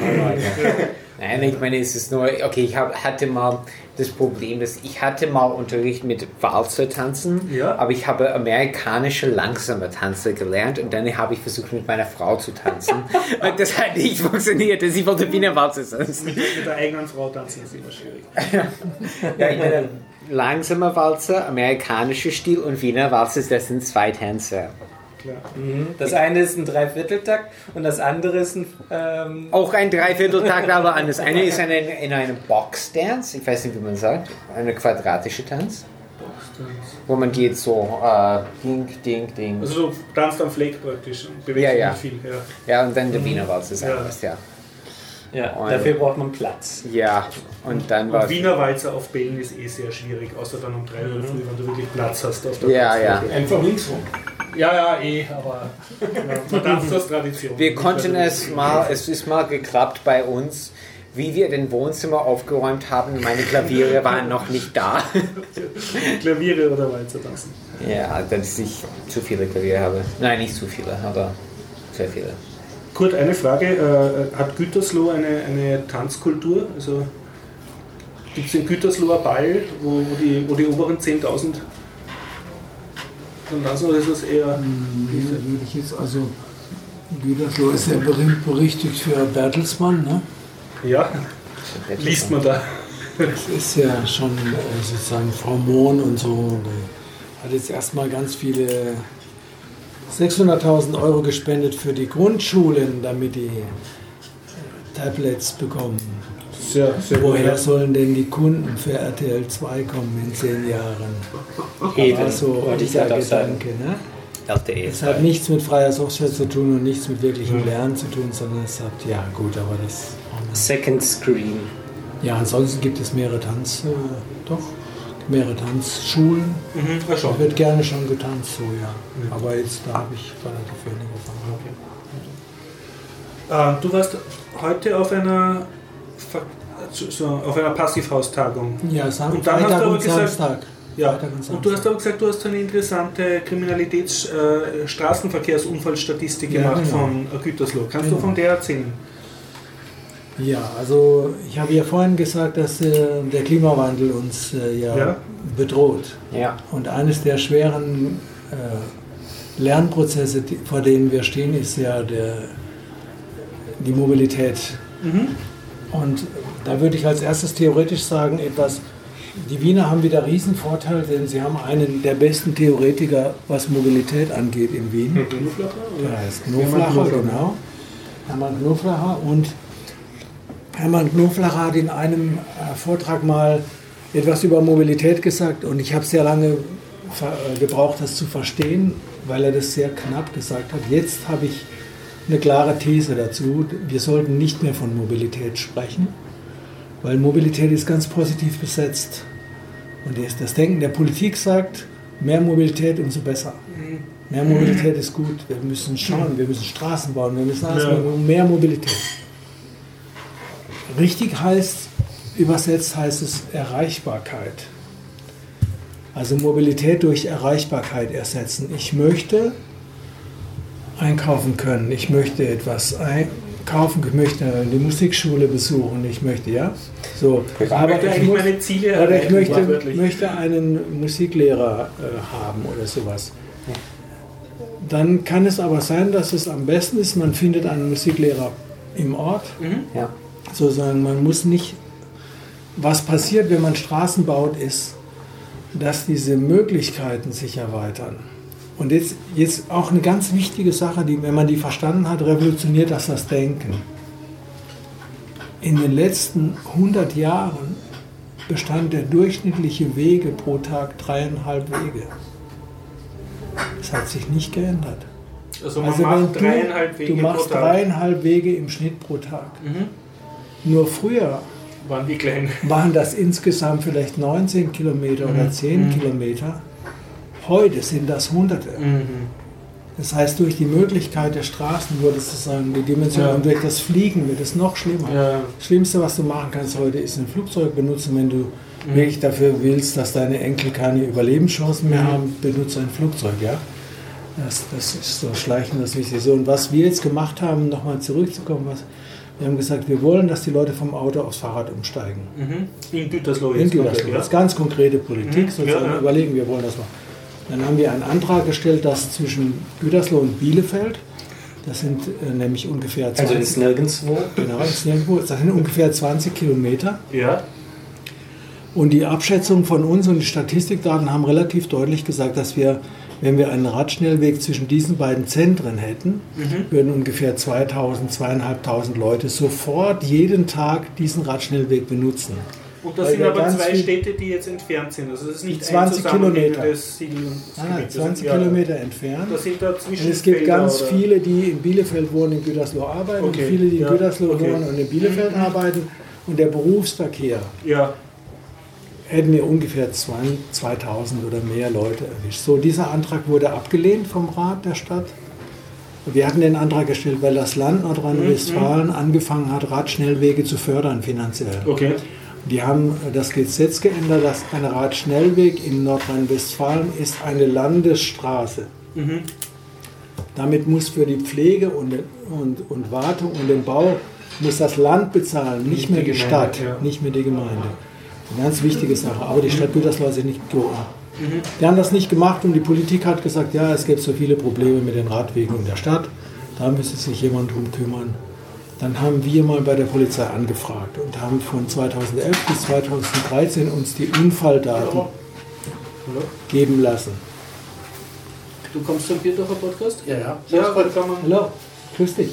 Manfred. Manfred. Du bist schon in Sendung, du bist da am Manfred, ja? Bitte? Du bist schon in Sendung. Achso, Okay, ja. Das zeigen soll- gerade live aus. Setz dich einfach dazu und mach mit. gut. Ja, schön, dass du da bist. Danke, ich musste ja nacharbeiten. Ja, haben uns ja Jahre nicht mehr gesehen. Stimmt, ich habe heute extra nochmal geschaut, Skole Linux. Ja. Ja. war eine schöne Sendung. Ähm, ja, Manfred, schön, dass du da bist. Ich bin gerade am Erzählen mit dem. Bielefeld. Gütersloh sind wir gerade. Radschnellweg, den das Land finanziert. Genau, und dann haben wir die- uns die Polizei Unfalldaten geholt. Ja.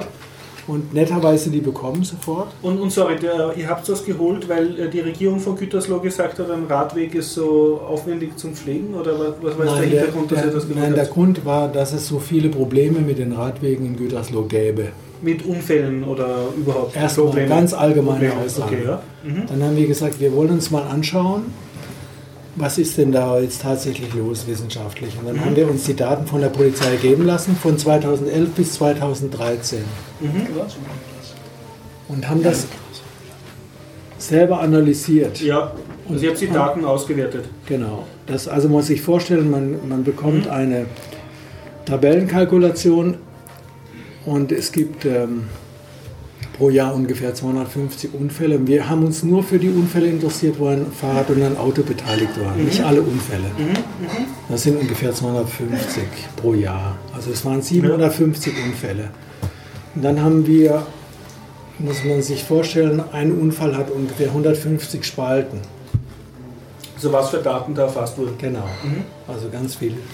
Und wir haben nur die Spalten bekommen, wo keine Personaldaten drin sind, weil wir keine Personaldaten brauchen für die Auswertung. Wir wollen das ja anonym machen. Und was wir dann herausgefunden haben, war spektakulär, das wusste niemand, aber wissenschaftlich ist das schon lange bekannt. Wir haben herausgefunden, dass 80 Prozent der Unfälle, auf denen ein Auto mit einem Fahrrad zusammen crasht, passiert auf den Radwegen. Also der Autofahrer ist in den Radweg reingefahren oder kann man es nicht so sagen? Ja, genau. Du kannst dir vorstellen, ein Autofahrer biegt rechts ab Mhm. und hat den Radfahrer, der auf dem Radweg kommt, nicht gesehen. Ja. Ja? Also 80 Prozent. 80 Prozent aller Unfälle, die mit Radfahren, mit Autos zu tun haben, passieren auf den Radwegen, auf den Brücken. Immer an der Einfahrt, an der Kreuzung und so Ja. weiter. Ja? Der Radfahrer denkt, er ist auf dem Radweg sicher. ja, ist aber nicht. Der Autofahrer sieht ihn nicht. Also der Standardfall ist, dass der, Radfahr dass der Autofahrer rechts abbiegt. Und Rad. Mhm. So, dann haben wir diese Unfälle untersucht und von diesen 80% Unfällen waren 80% wieder der Autofahrer der Schuldige. Mhm. Mhm. Das würde bedeuten, man müsste, wenn man das ändern wollte, sich schwerpunktmäßig um die Autofahrer kümmern. Ja. So, und die Geschichte ist jetzt spannend, weil damals hatten wir diese Daten, aber wir hatten keine Geodaten dazu Ja. bekommen, sondern wir konnten aus den Unfällen erschließen, wie der Unfall wohl passiert ist, wo der genau passiert ist und so. Dann wollten wir die Daten wieder haben für 2014 und dann hat die Polizei gesagt, wir bekommen die Daten nicht mehr, weil es hat ihnen ja, vermutlich nicht gefallen, was wir herausgefunden haben. Weil die Polizei und die, die staatlichen Organisationen haben eine Regel für den Verkehrsunfälle, die heißt Unfallschwerpunkt. Ein Unfallschwerpunkt ist aber nur eine Stelle ganz eng markiert, wo innerhalb eines Zeitraums bestimmte Anzahl von Unfällen passiert. Ich habe die Zahlen nicht genau im Kopf, ich glaube sechs Unfälle pro drei Monate oder irgendwie sowas. Dann wird das ein Unfallschwerpunkt. Also eine Kreuzung ist zum Beispiel. Zum Beispiel. Und dann gibt es eine Unfallkommission, die besteht aus 25 Leuten. Die muss sich dann treffen, zwangsweise. Und dann wird untersucht, ein Schild aufstellen, Farbe malen oder so irgendwas. Ja. Aber sie kann nicht erkennen, was wir herausgefunden haben. Wir haben zwei Straßen nebeneinander. Die eine sieht aus wie ein Maschinengewehr und die andere nichts. Und der Unterschied zwischen den beiden Straßen ist, hier gibt es einen Radweg und hier keinen. Und die mit Radweg war jetzt gefährlicher Und die die mit. Radweg Für ist. Radwege, Separation ist sehr gefährlich. Mhm. Also es wäre besser, Sie würden im Verkehr Sie mitfließen würden und der auf der Fahrbahn fahren, genau. Mhm. Die Fahrbahn ist so, und da steht auch in der Straßenverkehrsordnung drin. So, und jetzt war sozusagen die, die Konsequenz dann danach. Sie wollen uns die Daten nicht mehr geben. Informationsfreiheitsgesetz, wir haben die Daten angefordert. Es gab ein Dreivierteljahr lang, haben die, hat der Datenschutzbeauftragte des Landes Nordrhein-Westfalen mit der Kreispolizeibehörde Gerichtsurteile ausgetauscht, warum sie uns die Daten geben. Am Schluss hat er sie angewiesen, dass wir uns die Daten geben müssen. Wir haben sie aber schon von anderer Stelle gehabt. Das war nicht so schwer. Und jetzt in den Folgejahren haben wir die Daten wiederbekommen, aber mit Geodaten. Mhm. Also Und dann wurde es, ja, und jetzt ist sozusagen die, der, der nächste große Schub, den wir gemacht haben, ist, dass wir die Geodaten benutzt haben, um das in einer OpenStreetMap-Karte zu lokalisieren. Gut, dass es dieses Gesetz gibt, nicht wie in Österreich, dass es kein Informationsfreiheitsgesetz gibt. Gibt es kein Ja, Informationsfreiheitsgesetz? das ist nicht sehr kompatibel mit Österreich, der Gedanke. Ja, wir sind in einer Monarchie. Nein, es, es, es, es gibt schon ein bisschen was in die Richtung, aber nicht so wie in aber nichts. Zweitschlechteste auf der Welt.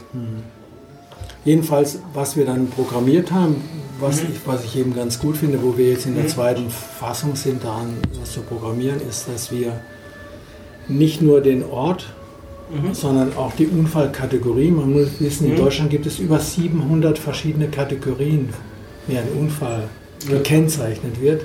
Dazu gibt es ein Bild, was die Polizei ankreuzt. Ja. Diese Bilder sind bei der Landespolizeibehörde, die haben wir mit eingebaut. Sozusagen, wenn man auf, ein, auf einen Unfall klickt, kann man jetzt bei uns schon erkennen an der Farbe, war das Auto der Verursacher oder der Radfahrer. Das ist ein Farbunterschied.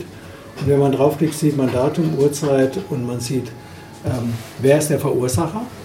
Der Hauptverursacher ist der von der Polizei angenommene Schuldige, weil letzten Endes ist es ja eine Gerichtsentscheidung, aber sozusagen der. Und wer war beteiligt, wer ist sozusagen. Und dann gibt es noch eine Karte, wie schwer die Verletzungen waren. Gibt es Tote, Schwerverletzte, Leichtverletzte. Das können wir alles visualisieren. Und das ist, wenn man jetzt äh, Verkehrspolitik machen möchte, eine super wissenschaftliche Grundlage, um an das Thema heranzugehen. Das ist Überhaupt eine Grundlage, um irgendwelche Entscheidungen Genau, zu treffen. weil sozusagen die Entscheidungen heute fallen ganz anders. Die fallen nämlich sehr stark nach, ich sage jetzt mal, politischem Geschrei. Äh, Der, der am lautesten schreit, der kriegt als zur Beruhigung einen Radweg. Mhm. Weil da ein Unfall war, muss da jetzt ein Radweg her. Dann fühlen sich die Leute sicher und dann haben sie die dreifache Menge an Unfällen, Mhm. weil sie den Radweg bekommen haben. Aber den Zusammenhang, den verstehen wir dann nicht mehr. Ne? Und deswegen gibt es weltweit eine Diskussion jetzt über Separation oder Nicht-Separation. Und ich war natürlich sehr aufmerksam, hier in Wien zu gucken, wie es gelöst ist, weil alle, man findet in Wien auch alles. Separation, gute Separation, schlechte Separation. Man findet Separation, wo sozusagen ein Streifen frei ist, wenn der Beifahrer die Türe aufmacht, dass Ja. der Radfahrer überlebt, ja, und ihn nicht erwischt oder eben auch nicht. Ja. Und ja, also das, das wollte ich nur sagen, diese Erkenntnisse sind wichtig. Man bekommt dann eine, eine andere Grundlage für Verkehrsplanung. Der Grund, warum wir das gemacht haben, ist, weil wir Leute natürlich so aufs Fahrrad bringen wollen. Ja. Und jetzt ist es so, es gibt einen riesen Widerspruch zwischen der gefühlten Sicherheit und der statistischen Sicherheit. Ja? Ja. Die Leute fühlen sich auf dem Radweg sicher Sicherer, ja. und schlafen deshalb. Sie passen nicht mehr richtig auf. Mhm. Und auf der Fahrbahn trauen sie sich nicht, weil sie denken, sie werden vom LKW, sie werden vom Ja. Auto angefahren. Wenn sie Angst haben, fahren sie ganz rechts am Rand Mhm. Und laden den Autofahrer ein, noch Ja, ja, vorbeizufahren. ja. Mhm. Richtig ist, sie müssten mindestens 80 cm vom Rand fahren, damit sie selber ausweichen Und ihren können. Platz beanspruchen sozusagen. Genau, deutlich fahren und äh, die Gesetzgebung ist so, dass der Autofahrer, der einen Radfahrer überholen will, muss 1,50 Meter Seitenabstand halten. Ah, das Das macht kaum einer, aber sozusagen, das muss man wissen, weil wenn man deutlich fährt, wird man gesehen und gerade dann nicht überfahren. Aber so, jetzt ist die große Frage, wie, wie schaffen wir Erfolg? Wie bekommen wir Leute vom Auto so? Und da brauchen wir einfach auch Straßen, die äh, vollkommen autofrei sind, Ja. damit wirklich angstfrei gefahren werden Ja. kann. Weil die Leute, die jetzt nicht Auto fahren, die jetzt nicht Fahrrad fahren oder die vielleicht sich mal trauen, Fahrrad zu fahren und die dann neben einem LKW herfahren müssen oder sowas, ähm, das machen die einmal und nie wieder. Das heißt, man muss, man muss Separation, aber das Ja. ist nicht die wirkliche Lösung. Die Ja. wirkliche Lösung ist autofreie, autofreie Städte. Ja, ja. Also man muss sie wirklich schaffen. Ja. Das, ja. Und Kann ein, ein, ein getrennter Fahrradstreifen, der jetzt ein bisschen abseits der Fahrbahn ist, kann der nicht was Gutes bewirken, indem er eben Leute zum Fahrradfahren verführt, die sich sonst gar nicht trauen würden, Fahrrad zu Auf, fahren? der, auf einer Überlandstrecke würde ich sagen, ja, in der Stadt ist es In der Unfug. Stadt nicht. Ja, ja. In der Stadt ist es Unfug, weil du so viele Einfahrten und Kreuzungen hast. Ja, ja. Oh. Da musst du die Straße wirklich autofrei, du musst die Straße von Autos sperren. Das wäre die richtige ökologische Ja, ja. Lösung. Und, dann, und das dann äh, sozusagen, ja, ich Da habe ja jetzt gesehen hier Klima- am Klimaschutz, Prader. Das wäre auch gut für den Genau, Klimaschutz. dann. ich habe es ja, Ja. gesehen hier, diese riesige Straße da, am, der, der Hauptweg da am Prader Die Prater Stern. Hauptallee? Oder? Die Prader Hauptallee. Oder meinst du, also im Grünen jetzt? Oder, oder? Im Grünen, ja. Ja, ja, die Prater Wie viele Leute Da das alle nutzen? Rad, ja, weil die autofrei ist. Ja. Ja, die ist autofrei. Und, und ich habe auch gesehen, dass Leute das benutzen, um auf der Strecke dann schnell irgendwo hin und wieder runter. Mhm. Sozusagen, dass sie das strategisch nutzen, weil sie da einfach fahren können. Ja. Und solche Straßen, muss, da ist es auch kein Einfach Problem, da ist auch Platz genug. Also ein Radschnellweg, der muss mindestens vier Meter Breite haben, dass du zu zweit in beide Richtungen fahren kannst und keine Autokreuzung. Also ich will mal ein paar schöne Ideen. In, in Holland gibt es den Hovenring, in Eindhoven. Es gibt drei Ortsteile, die heißen alle Hoven am Ende. Und es gab eine, eine Straße, die ist vierspurig. Ja? Und man hat angefangen zu rechnen, wie können wir das schaffen, weil da auch ganz viele Radfahrer in alle Richtungen fahren. Dann haben sie mit Ampeln das gerechnet, geht gar nicht. Es gibt einen Stau ohne Ende, ja, bis die Radfahrer alle durch sind und so weiter. Und dann die mathematische Lösung, die sie dann durchgesetzt haben, war, sie haben die Straße zwei Meter erniedrigt. Die Autos fahren runter. In der Mitte haben sie eine Säule. An der Säule haben sie einen Ring aufgehangen. Der Ring ist vier Meter breit für die Radfahrer. Die Steigung zum Ring ist maximal 2%. Das heißt, das ist so wenig, dass du mit normalem Fahrrad das gemütlich hochfahren kannst. Fängt dann relativ weit an und du kannst oben in alle Richtungen fahren, ohne mit dem Auto zu Das praktisch haben. die Radfahrerebene getrennt von der. Radfahrerebene hochgehoben, über die Kreuzung sozusagen an einer Säule aufgehangen, das ganze Ding noch beleuchtet und so weiter. Und ja, du kommst aus allen Richtungen, da fahren 5000 Radler Das ist jedes, jetzt jeden Radfahrerkreisverkehr oben. Genau, Mhm. Radfahrerkreisverkehr oben. Ja. Das also nur mal als Idee Ja, für eine ja. Lösung. Ich habe noch die Kreuzung in Ostwestfalen, habe ich noch nicht gefunden, wo das passen würde, aber Mhm. das wäre sozusagen. Da fahren ganz viele Leute aus aller Welt hin, um sich das anzugucken, wie das funktioniert, weil das die eine, Mhm. Ja. eine mögliche Lösung ist. Ja. In, äh, in den Niederlanden gibt es meines Wissens auch eine Gemeinde, die jegliche Verkehrsschilder, Ampeln oder sonst was, Radwege, Straßen und Fußgängerwege ähm, abgeschafft haben. Es gibt jetzt im Prinzip nur einfach ähm, ja, asphaltiert. Wie bitte, was gibt's? Shared Ja, genau. Aber sie haben bloß Space. ein Fairnessgebot dort. Also glaube, man Ja. soll fair sein zum. Ja, würde ich auch, äh, ich meine auch sowas gäbe es. Und bei denen sind die Unfälle zurückgegangen seitdem.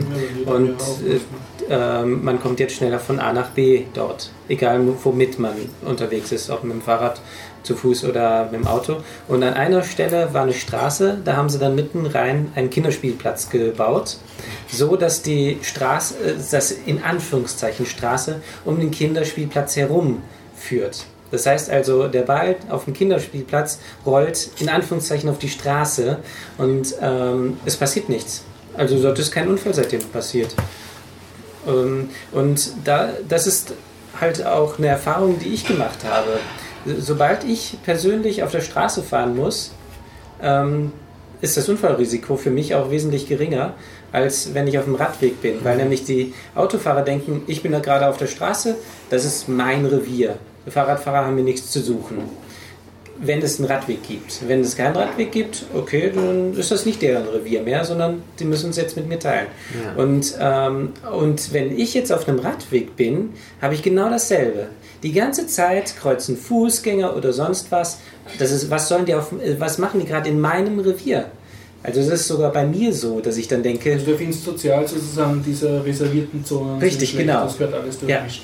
weil ähm, ich fahre dort. Bewusst zu Fuß in der Mitte der Straße gehen. Ja, ähm, ehrlich das, zu sein, ja, will, dass ich hier der. Rilferstraße ist das das beste Ja. Beispiel. Also ähm, ich gehe halt auf Seite, wenn ein Auto kommt, aber es kommt nicht so oft vor. Der Bus vielleicht noch und trotzdem, hab- der Bus hupt jetzt nicht unbedingt. Ich habe mehrere Jahre in Brünn gelebt und dort haben die so ein Zentrum mit ohne Autos, mit bisschen so Straßenbahn oder sowas, aber es gibt sehr viele Orte ohne Autos und das war viel angenehmer als diese ganze. Ich meine, das Schlimmste ist in Amerika. In Amerika ist alles schlimmer mit Autos und Autoverkehr als hier. Das kann man nicht vergleichen. Los Angeles ist. Und ich denke mir jedes Mal Leute, die gegen die zum Beispiel die Umbau der die Umwandlung von Mariahilfer Straße sind, denke ich immer, Leute, wollt ihr Amerika hier haben, dass man nur mit dem Auto überall fährt und dann zur Arbeit zwei Stunden und zurück zwei Stunden und dann ist es einfach nur ein Wahnsinn. So nicht, nicht Das Problem ist, dass das Umdenken total schwer ist. Ne? Also nichts ist schwerer, als eigene Gewohnheiten zu ändern. ja. Es gibt in Deutschland die Vorschrift, dass wenn das blaue Schild da steht mit dem Fahrrad drauf, muss man diesen Weg benutzen. Mhm. Wenn man dann auf der Fahrbahn fährt, muss man Strafe bezahlen. Hier Ja? in Österreich ist es Gott sei Dank nicht so. Man darf es sich hier immer noch aussuchen. Okay. Kommt, In Deutschland ist es so, na, kommt auf den Weg an. Also es gibt, äh, das gibt, gibt das Schild in rund und in eckig. Und je nachdem muss man es benutzen oder muss man es nicht benutzen. Ah, okay. Ja. Das, also, Das sind explizite getrennte Regeln. also in Deutschland ist Komisch, es so, dass, dass 1998 die Straßenverkehrsordnung geändert wurde. mhm. Da wurde aus dem, ähm, aus dem blauen Schild, du kannst hier fahren, wurde, du musst hier fahren. Mit der Auflage, dass alle Kommunen jedes Schild zu prüfen hätten und innerhalb von zwei Jahren die Schilder entsprechend abbauen sollen. Das wurde nicht gemacht. Und deswegen wurde aus dem, du kannst hier fahren, du musst hier fahren. So, wenn man jetzt äh, streitet vor Gericht, wir haben gerade einen Prozess gewonnen, der hat zwei Jahre gedauert, die müssen jetzt die Schilder abmontieren. Aber die Leute fahren trotzdem vorher da, denn die Leute haben gar keine Wahrnehmung. Also als ich, bevor ich dieses Thema angefangen habe, bin ich gefahren, wie ich war, wie ich wollte. Straße oder Radweg, das war mir alles vollkommen egal. Ich bin gefahren, wie ich, wie ich meinte, wie das so passt. Deswegen glaube ich auch, dass die richtige Lösung für den Verkehr ist, man muss Strukturen schaffen, wo du keine Schilder brauchst, wo es jeder intuitiv sich richtig Was, was verhält. er vorhin ja? gesagt hat, wo alle. Ja, Shared Space ist eine Möglichkeit, aber du kannst auch Straßen bauen, wo es Mhm. relativ klar ist. Wir haben aufgrund der, der vielen Unfälle, haben, das habe ich noch nicht erzählt, haben wir einen Verkehrsversuch mit der Polizei dann gemacht. Wir haben eine Straße ausgesucht, Mhm. In Gütersloh jetzt. in Gütersloh, eine Straße ausgesucht, die jeden Monat drei Unfälle hatte.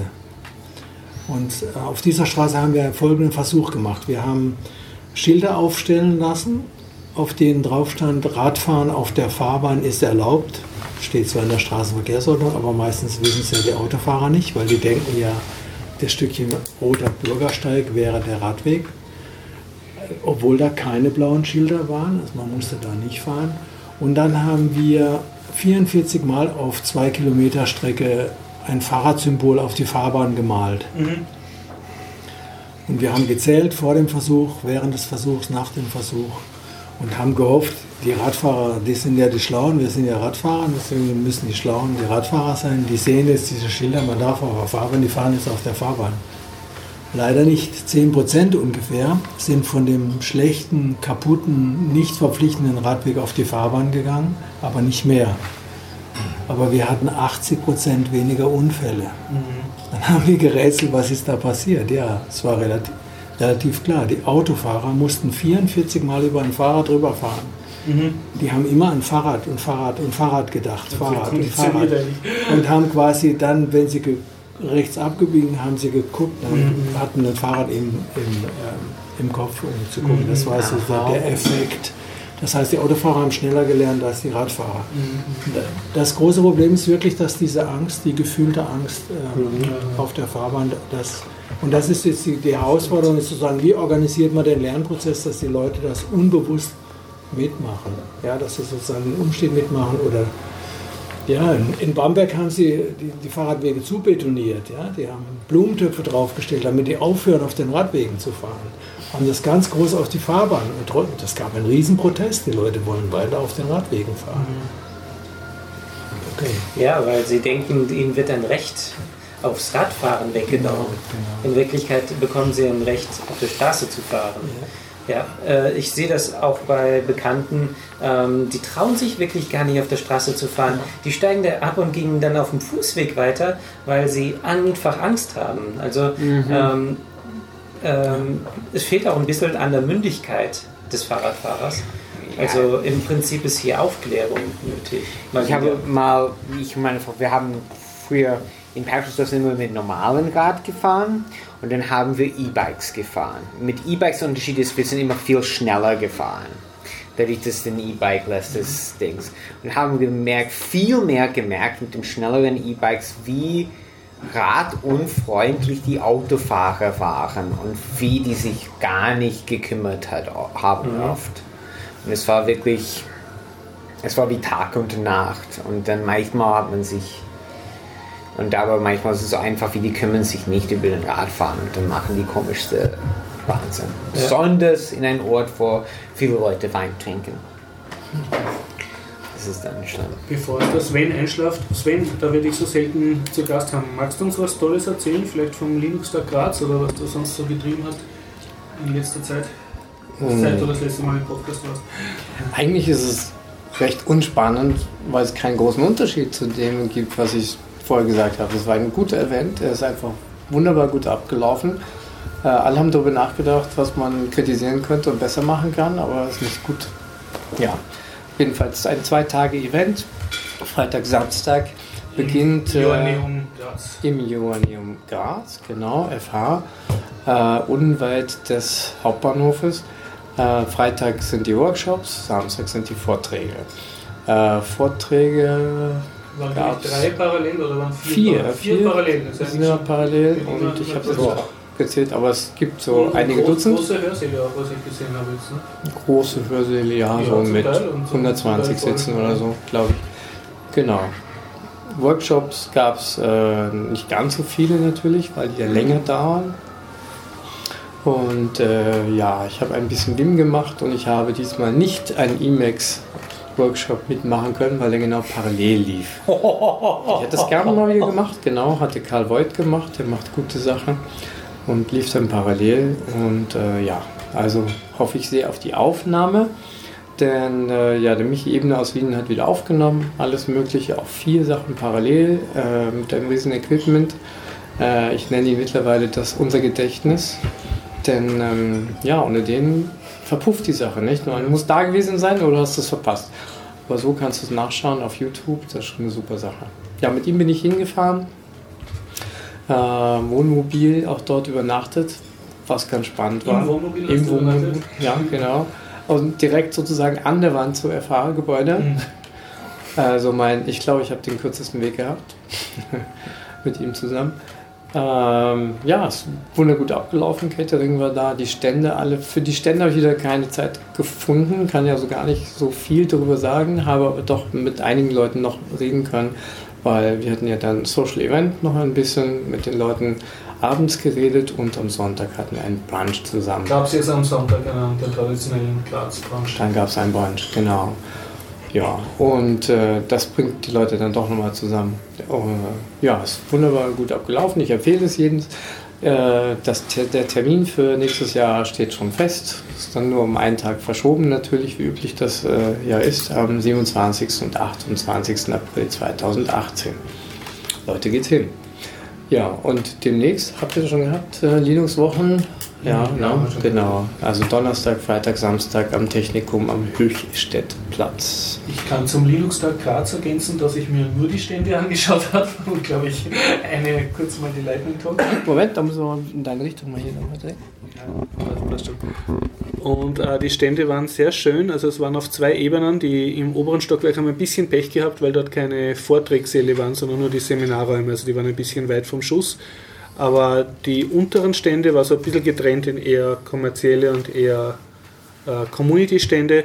Und die haben wirklich äh, Österreichs schönsten Linux-Game-Stand gemacht. Den machen da, glaube ich, drei Leute mittlerweile zusammen. Die tun sehr gute High-End-Computer aneinander rein auf Tischen und äh, tun dann halt freies, also Spiele unter Linux herzeigen. Zum Teil freie Software, Zero AD und zum Teil auch nur irgendwelche kommerziellen äh, Steam-Spiele, die halt unter Linux laufen. Aber sie haben da jetzt kein popeliges Equipment gehabt, sondern äh, sehr, sehr starke Maschinen, zum Teil aus Privatbesitz, zum Teil von der, eh vom FH Jonin, glaube ich.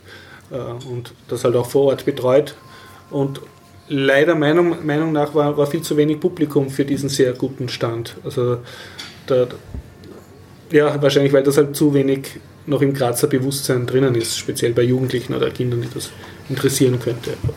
Man hat da durchaus äh, sehr fein gambeln können auf High-End-Maschinen. Sehr gute Spiele. Und sie haben so mit einem Beamer haben so eine kleine, so ein kleines Video in Endlosschleife gespielt, was halt Linux-Spiele zeigt. Und das haben wir gedacht, ich habe eh mit denen geredet, habe gefragt, wolltest du das nicht in einen Bus packen und österreichweit touren? Und sagst direkt nein.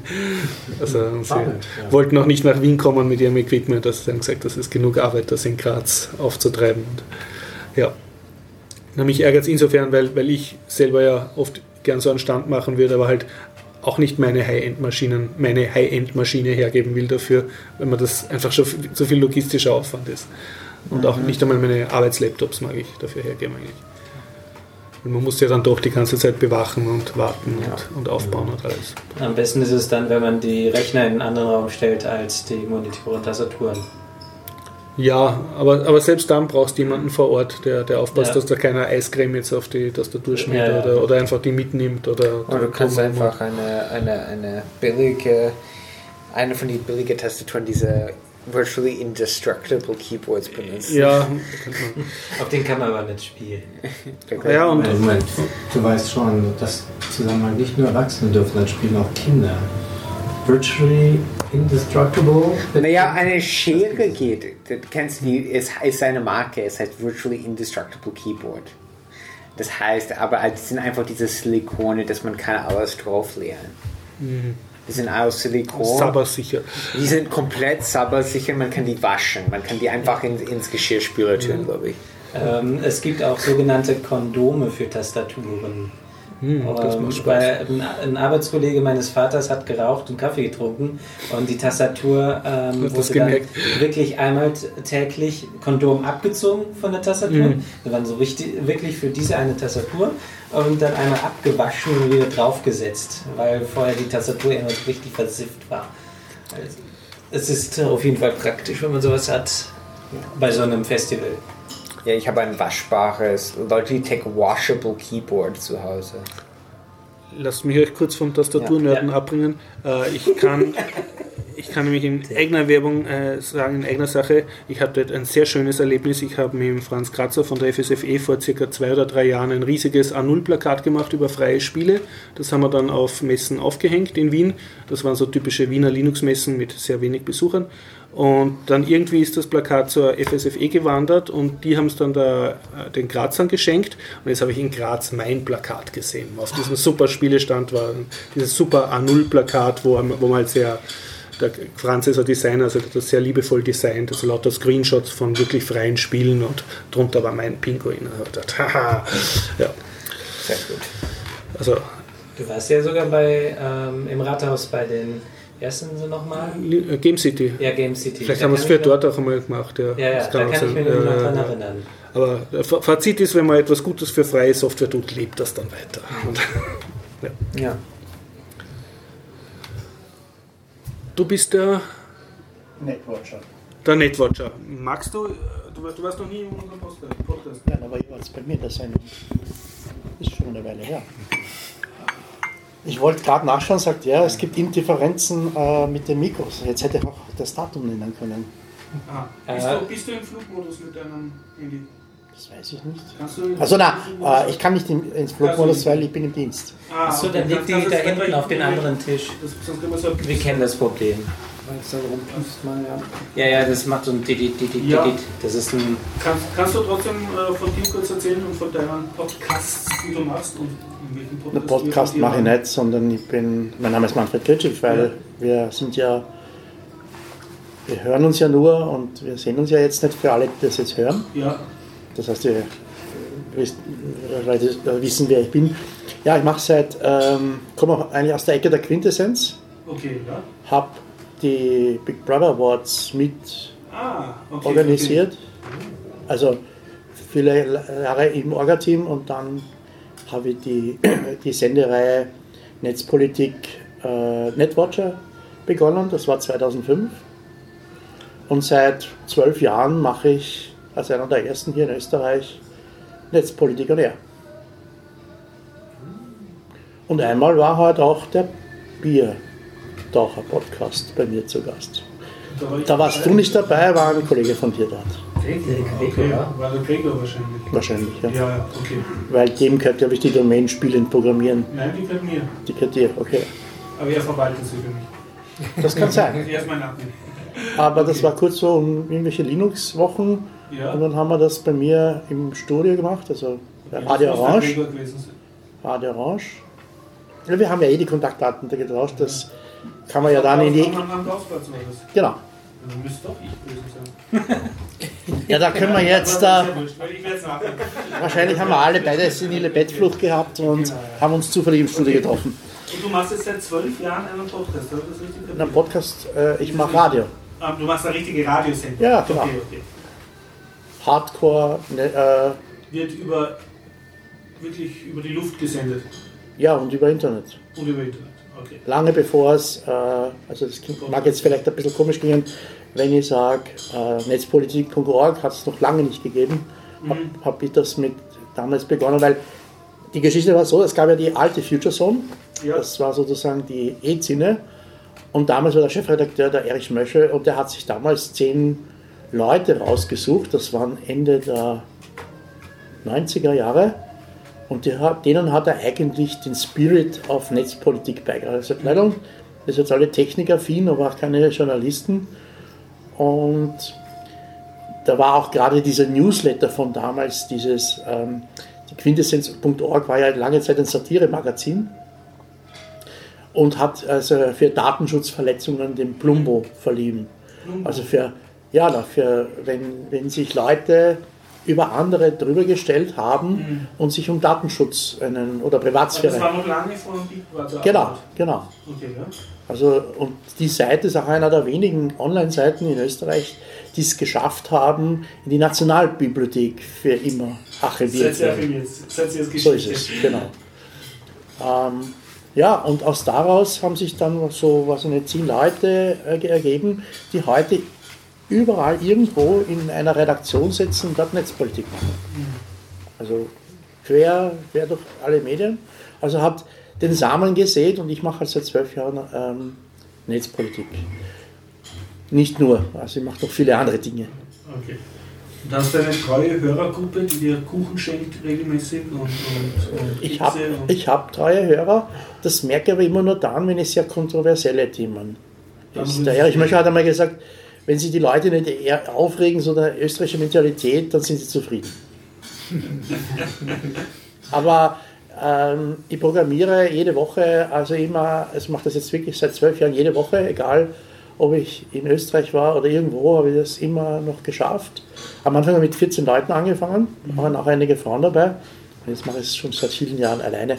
Der Kurt Kamlich war mal bei mir, hat also, wir haben Skola Linux äh, besprochen, haben auch ein schönes Video gemacht und da hat eigentlich meine zweite Leidenschaft begonnen. Also nicht nur die ganzen tontechnischen Dinge, sondern ich habe dann sozusagen mit Videojournalismus begonnen. Und lustigerweise, weil ich ja gerade vorher von Radwegen gesprochen habe, ich arbeite ja schon seit vier Jahren hauptberuflich als Videojournalist. Also das Radio Orange Geschichte davon kann man nicht leben, das ist eher Leidenschaft. also für die nicht äh, Wiener Hörer, Radio Orange ist ein freier Radiosender. Genau. Und lustigerweise ist aber die Sendung, die ich jede Woche mache, auf ähm, über ein Dutzend Radiosender, also freie Radios, äh, jede Woche zu hören und auch in Deutschland. Also wenn das die Kollegen glaube in Halle hören, glaube ich, dann grüße ich die jetzt mal. Schön. Ne?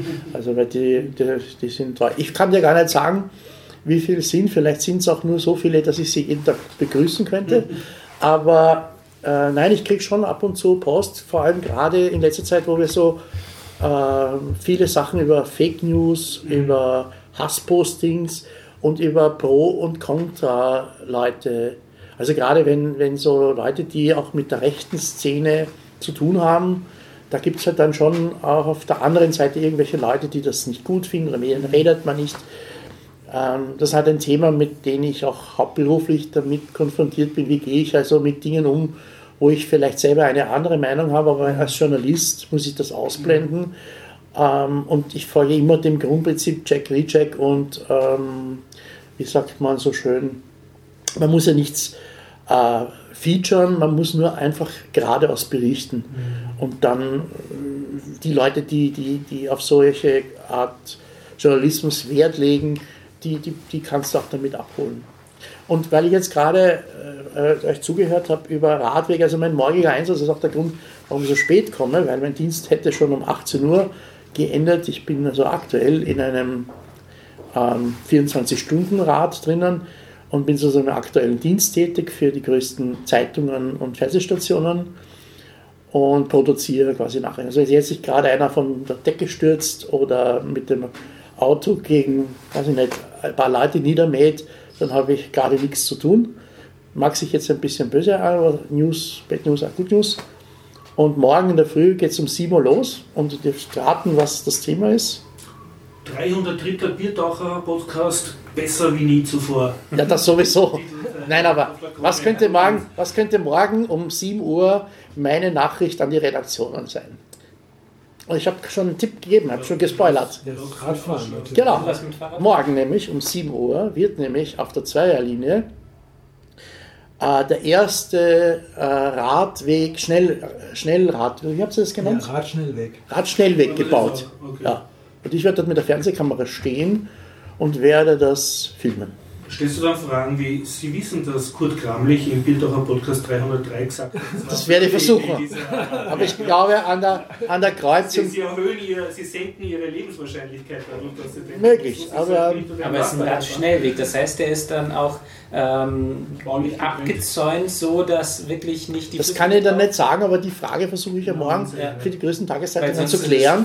Aber du kannst dir morgen auf diverse Zeitungen schauen. Ich werde jetzt keine Namen nennen. Dass du, dass du freier Journalist bist und für verschiedene Genau. Medienhäuser arbeitest. Ich arbeite für eine Agentur und die Okay. sind sozusagen externe, die für eine U-Bahn-Zeitung oder für, Mhm. für eine, eine Zeitung im 19. Ähm, machen Beiträge. Wenn man deine Netzpolitik-Sendungen hören will, was ist der einfachste Weg, sie zu hören? Wenn man selber wieder GetNetWatch hat oder .org.de oder was auch immer.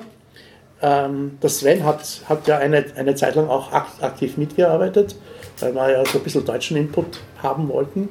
Aber ich würde einfach auf www.o94.at gehen und dort einfach NetWatcher. Oder einfach Freitag, das ist seit also nicht zehn Jahren, glaube ich, die gleiche Sendezeit, zwischen 13 und 14 Uhr schauen. Und du kannst alle Sendungen vom ersten Tag nachhören. Auf Radio Orange. Genau. Es gibt einen Medienserver, Also Radio Orange darf nicht so wie ORF nur sieben Tage die Sendung vorhalten, sondern wie ein Podcast. das hat eigentlich mit dem ORF gar nichts zu tun, weil diese Sieben-Tage-Regelung gibt es nur deshalb, weil sich die, ähnlich wie in Deutschland, die, die, die, die Zeitungen, die, die Herausgeber mit den Fernsehstationen nicht einigen. Es gibt aber in der Zwischenzeit eine Konvergenz der Medien, das heißt, die Zeitungen machen ja Bewegtbild, was ja die Fernsehsender stört, und die Fernsehsender wollen äh, online machen. Und da gibt es ja auch in Deutschland so der Konflikt zwischen den Herausgebern und den Fernsehstationen und dann dem Staatsrundfunkgesetz, wäre das richtig? Vertrag. Vertrag, genau.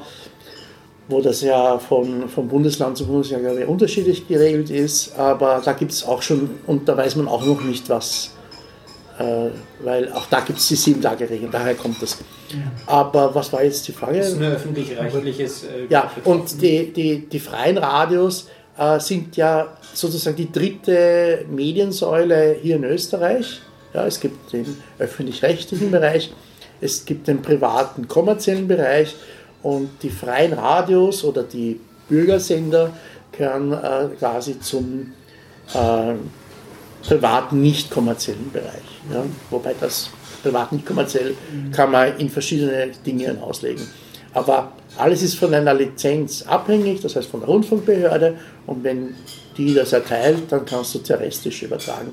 Wobei ich ja der Meinung bin, es wird ja bald wahrscheinlich die ganzen Geschichten auf online verschmelzen.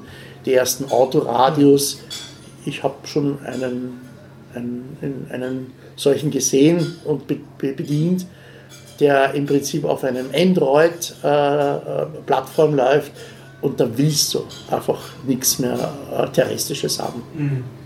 Es ist immer noch terrestrisch halt, nur dann nicht Broadcast. Es gibt eine App drauf, die du, wo die terrestrisch abgreifen kann, aber wenn du zum Beispiel diesen Amazon-Stick dir kaufst und da die, die Radio-Apps, da verschwindet das, da verschmilzt das. Ja? Also ich, ich glaube auch, dass das, ähm, das, wie nennt man das, das Fernsehen, also das äh, lineare Fernsehen und das Radio, ähm, da, man muss wirklich aufpassen, dass man nicht den Anschluss verliert als, als Produzent ja, oder als äh, Herausgeber. Weil die nächste Generation, also die jetzt noch unter 30 sind, die hören weder Radio und die schauen weder Dings. Da gibt es eher diverse Social-Media-Kanäle oder eben äh, YouTube oder Snapchat oder wie die alle heißen und da sind die alle unterwegs. Das habe ich gestern erst die Erfahrung gemacht. Meine Eltern haben mich angeschrieben, äh, mach schnell den Fernseher Dreisat an, da kommt gerade Phil Collins. Und ähm, meine Worte dazu waren, ich habe keinen Fernseher. ja, ja. Also ich habe ich hab ja äh, jetzt äh, im Jänner äh, bei einer neuen Firma angerufen, ich habe jetzt gerade diesen, diesen äh, Videopool, wie man das so nennt, das kommt ja aus Amerika, ähm, äh, wo ich da arbeite und ähm, nach kurzer Einarbeitungszeit habe ich einen Praktikanten bekommen, den, da habe ich die Ehre gehabt, sozusagen meine Erfahrungen weiterzugeben. Und wir haben zusammen ihn so weit fit gemacht, dass er denselben Job machen kann. Das Spannende ist, wenn wir nach einem fertigen Drehtag zu Ende gedreht haben, aber am nächsten Tag, weil ja, du musst ja dann schauen, sind deine Beiträge von den Medienpartnern genommen worden, was hat die Konkurrenz, weil als Profi wirst du an den, an den an der Qualität, an den Beiträgen, an den Bildern, an der Bildsprache, an der Dramaturgie gemessen. Also gerade bei Nachrichten ist das der Fall. Und wenn dann unsere Beiträge nicht genommen wurden, weil wir sind ja im Wettbewerb mit anderen Agenturen, die auch Bildmaterial, Bewegtbild liefern, äh, habe ich immer öfters zu meinen Praktikanten gesagt, äh, ob er äh, im Fernsehen geschaut hat, auf diversen Privatkanälen oder Dings. Und er sagt, ich schaue nicht Fernsehen. Das ist natürlich blöd, wenn man gerade für das lineare Fernsehen Nachrichtenbeiträge macht und hat eigentlich mit der Welt gar nicht wirklich äh, Berührung. Aber ist jetzt auch nicht meine Geschichte. Also falls er das jemals hört, ich bin ja sehr stolz, was er in kurzer Zeit geschafft hat und er macht gute Beiträge. Das ist aber ein Phänomen, das ich auch kenne. Ich komme aus dem Mobilfunksektor und die meisten Kollegen, äh, die im Mobilfunksektor arbeiten, haben selber gar kein Smartphone. Zum Teil nicht mal ein Mobiltelefon. Die sind wirklich komplett äh, noch. Die haben noch ein Leben. Ja, Meine Herren, darf ich noch mal ein Schlusswort bitten? Habt ihr das einmal schon mitgenommen? Schlusswort. Ja, Also Schlusswort sagt jeder irgendwas. Was immer dir am schön war's. Okay. Also ich kenne den Podcast äh, Bier, Pod, Bierbacher Podcast schon ziemlich lange. Ah, wir haben einen Hörer. Achso, wirklich ein Hörer. Ja. Ich, das ist jetzt, jetzt zu viel verlangt. Ich habe Also das- kein Hörer, sondern Ich habe nur- ab und zu reingehört, aber wenn du in der Netzpolitik und in der digitalen Welt unterwegs bist, musst du natürlich ähm, wissen, was abgeht. es war nie meine Absicht, äh, Teil einmal einer Sendung sein. Jetzt habe ich es ehrlich geschafft. Sehr gut, Franz. Gut, ein, ein Wort aus Gütersloh zum Abschluss.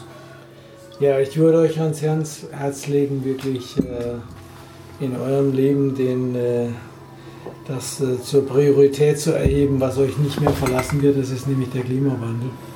Und ihr solltet bei jeder Entscheidung, ob ihr was kauft oder nicht kauft, ob ihr ein Flugzeug benutzt oder nicht, äh, äh, Also euch bewusst- da bewusst bewusst, bewusst äh, damit umzugehen, weil ähm, jedes CO2, was ihr ausstoßt oder wo ihr für verantwortlich seid, ob, ob individuell oder politisch oder gesellschaftlich, nimmt den zukünftigen Generationen Lebenschancen weg. Und äh, wir- sind jetzt äh, ganz konkret, äh, sage ich mal, Fluchtursache Klimawandel. Wir stehen vor gewaltigen Veränderungen in der Gesellschaft, die deshalb kommen, weil wir eben hier in unserer Industrienation damit geaßt haben ohne Ende. Und das muss Schluss sein. Damit muss Schluss sein. Und da würde ich mich äh, sehr freuen, wenn ihr euch dafür einsetzt, sozusagen, und das auch weiter verbreitet. Und es gibt Lösungen dafür. Und wir haben jetzt noch die Chance, das relativ schnell und auch relativ preiswert, ähm, relativ preiswert hinzukriegen. Aber mit jedem Tag, mit dem wir warten, wird es teurer. Und ich kann nur sagen, für ihr Österreicher, nehmt euch mal das Ziel vor 2030, spätestens 2040 keine fossilen ähm, Energiebrennstoffe mehr zu nutzen. Dann wisst ihr, wie riesig die Aufgabe ist. Und, ähm, Ja. also da wäre mir wichtig, wenn ihr diesen Impuls weitergebt, sozusagen, äh, haut da rein, es, es werden alle gebraucht, da mitzumachen. Nicht zu drehen, diese Naht am Mikro dran. Ich weiß nicht, was ich sagen soll, was nicht gesagt wurde, außer geh nicht so eine Musikschule, dann besser privat. Na, Ich möchte mich dem Kurt anschließen, würde ich aufgreifen. Ja, ich finde es auch richtig. Das ist gut. Und ich werfe noch, Stille ein, her in der Ecke. werf noch ein Hacker-Event für nächstes Jahr ins Rennen, nachdem der Easter Hack heuer in Mülheim am Rhein sehr nett war, werde ich mich auch wieder zum nächsten Easter Hack bewegen und der wird 2018 wieder zu Ostern, ein Easter Hack, in Würzburg stattfinden. Und du wirst nicht hinfliegen. Nein, ich werde nicht hinfliegen, ich werde mit dem Zug hinfahren und ich werde auch Oh, jetzt ich liebe mit dem. Rad heimfahren.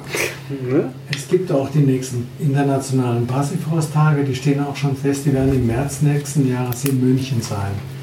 Also auch nicht so weit von euch weg und vielleicht könnt ihr noch ein paar Architekten dazu motivieren, sich da endlich schlau zu machen, wie man richtig baut. Herr Guckes, ein Schlusswort bitte. Schön was. Das habe ich schon gesagt. Bis zum nächsten Mal. Okay, vielen Dank. Und bis nächste Woche. Tschüss. 1930. Ja. Ciao, ciao.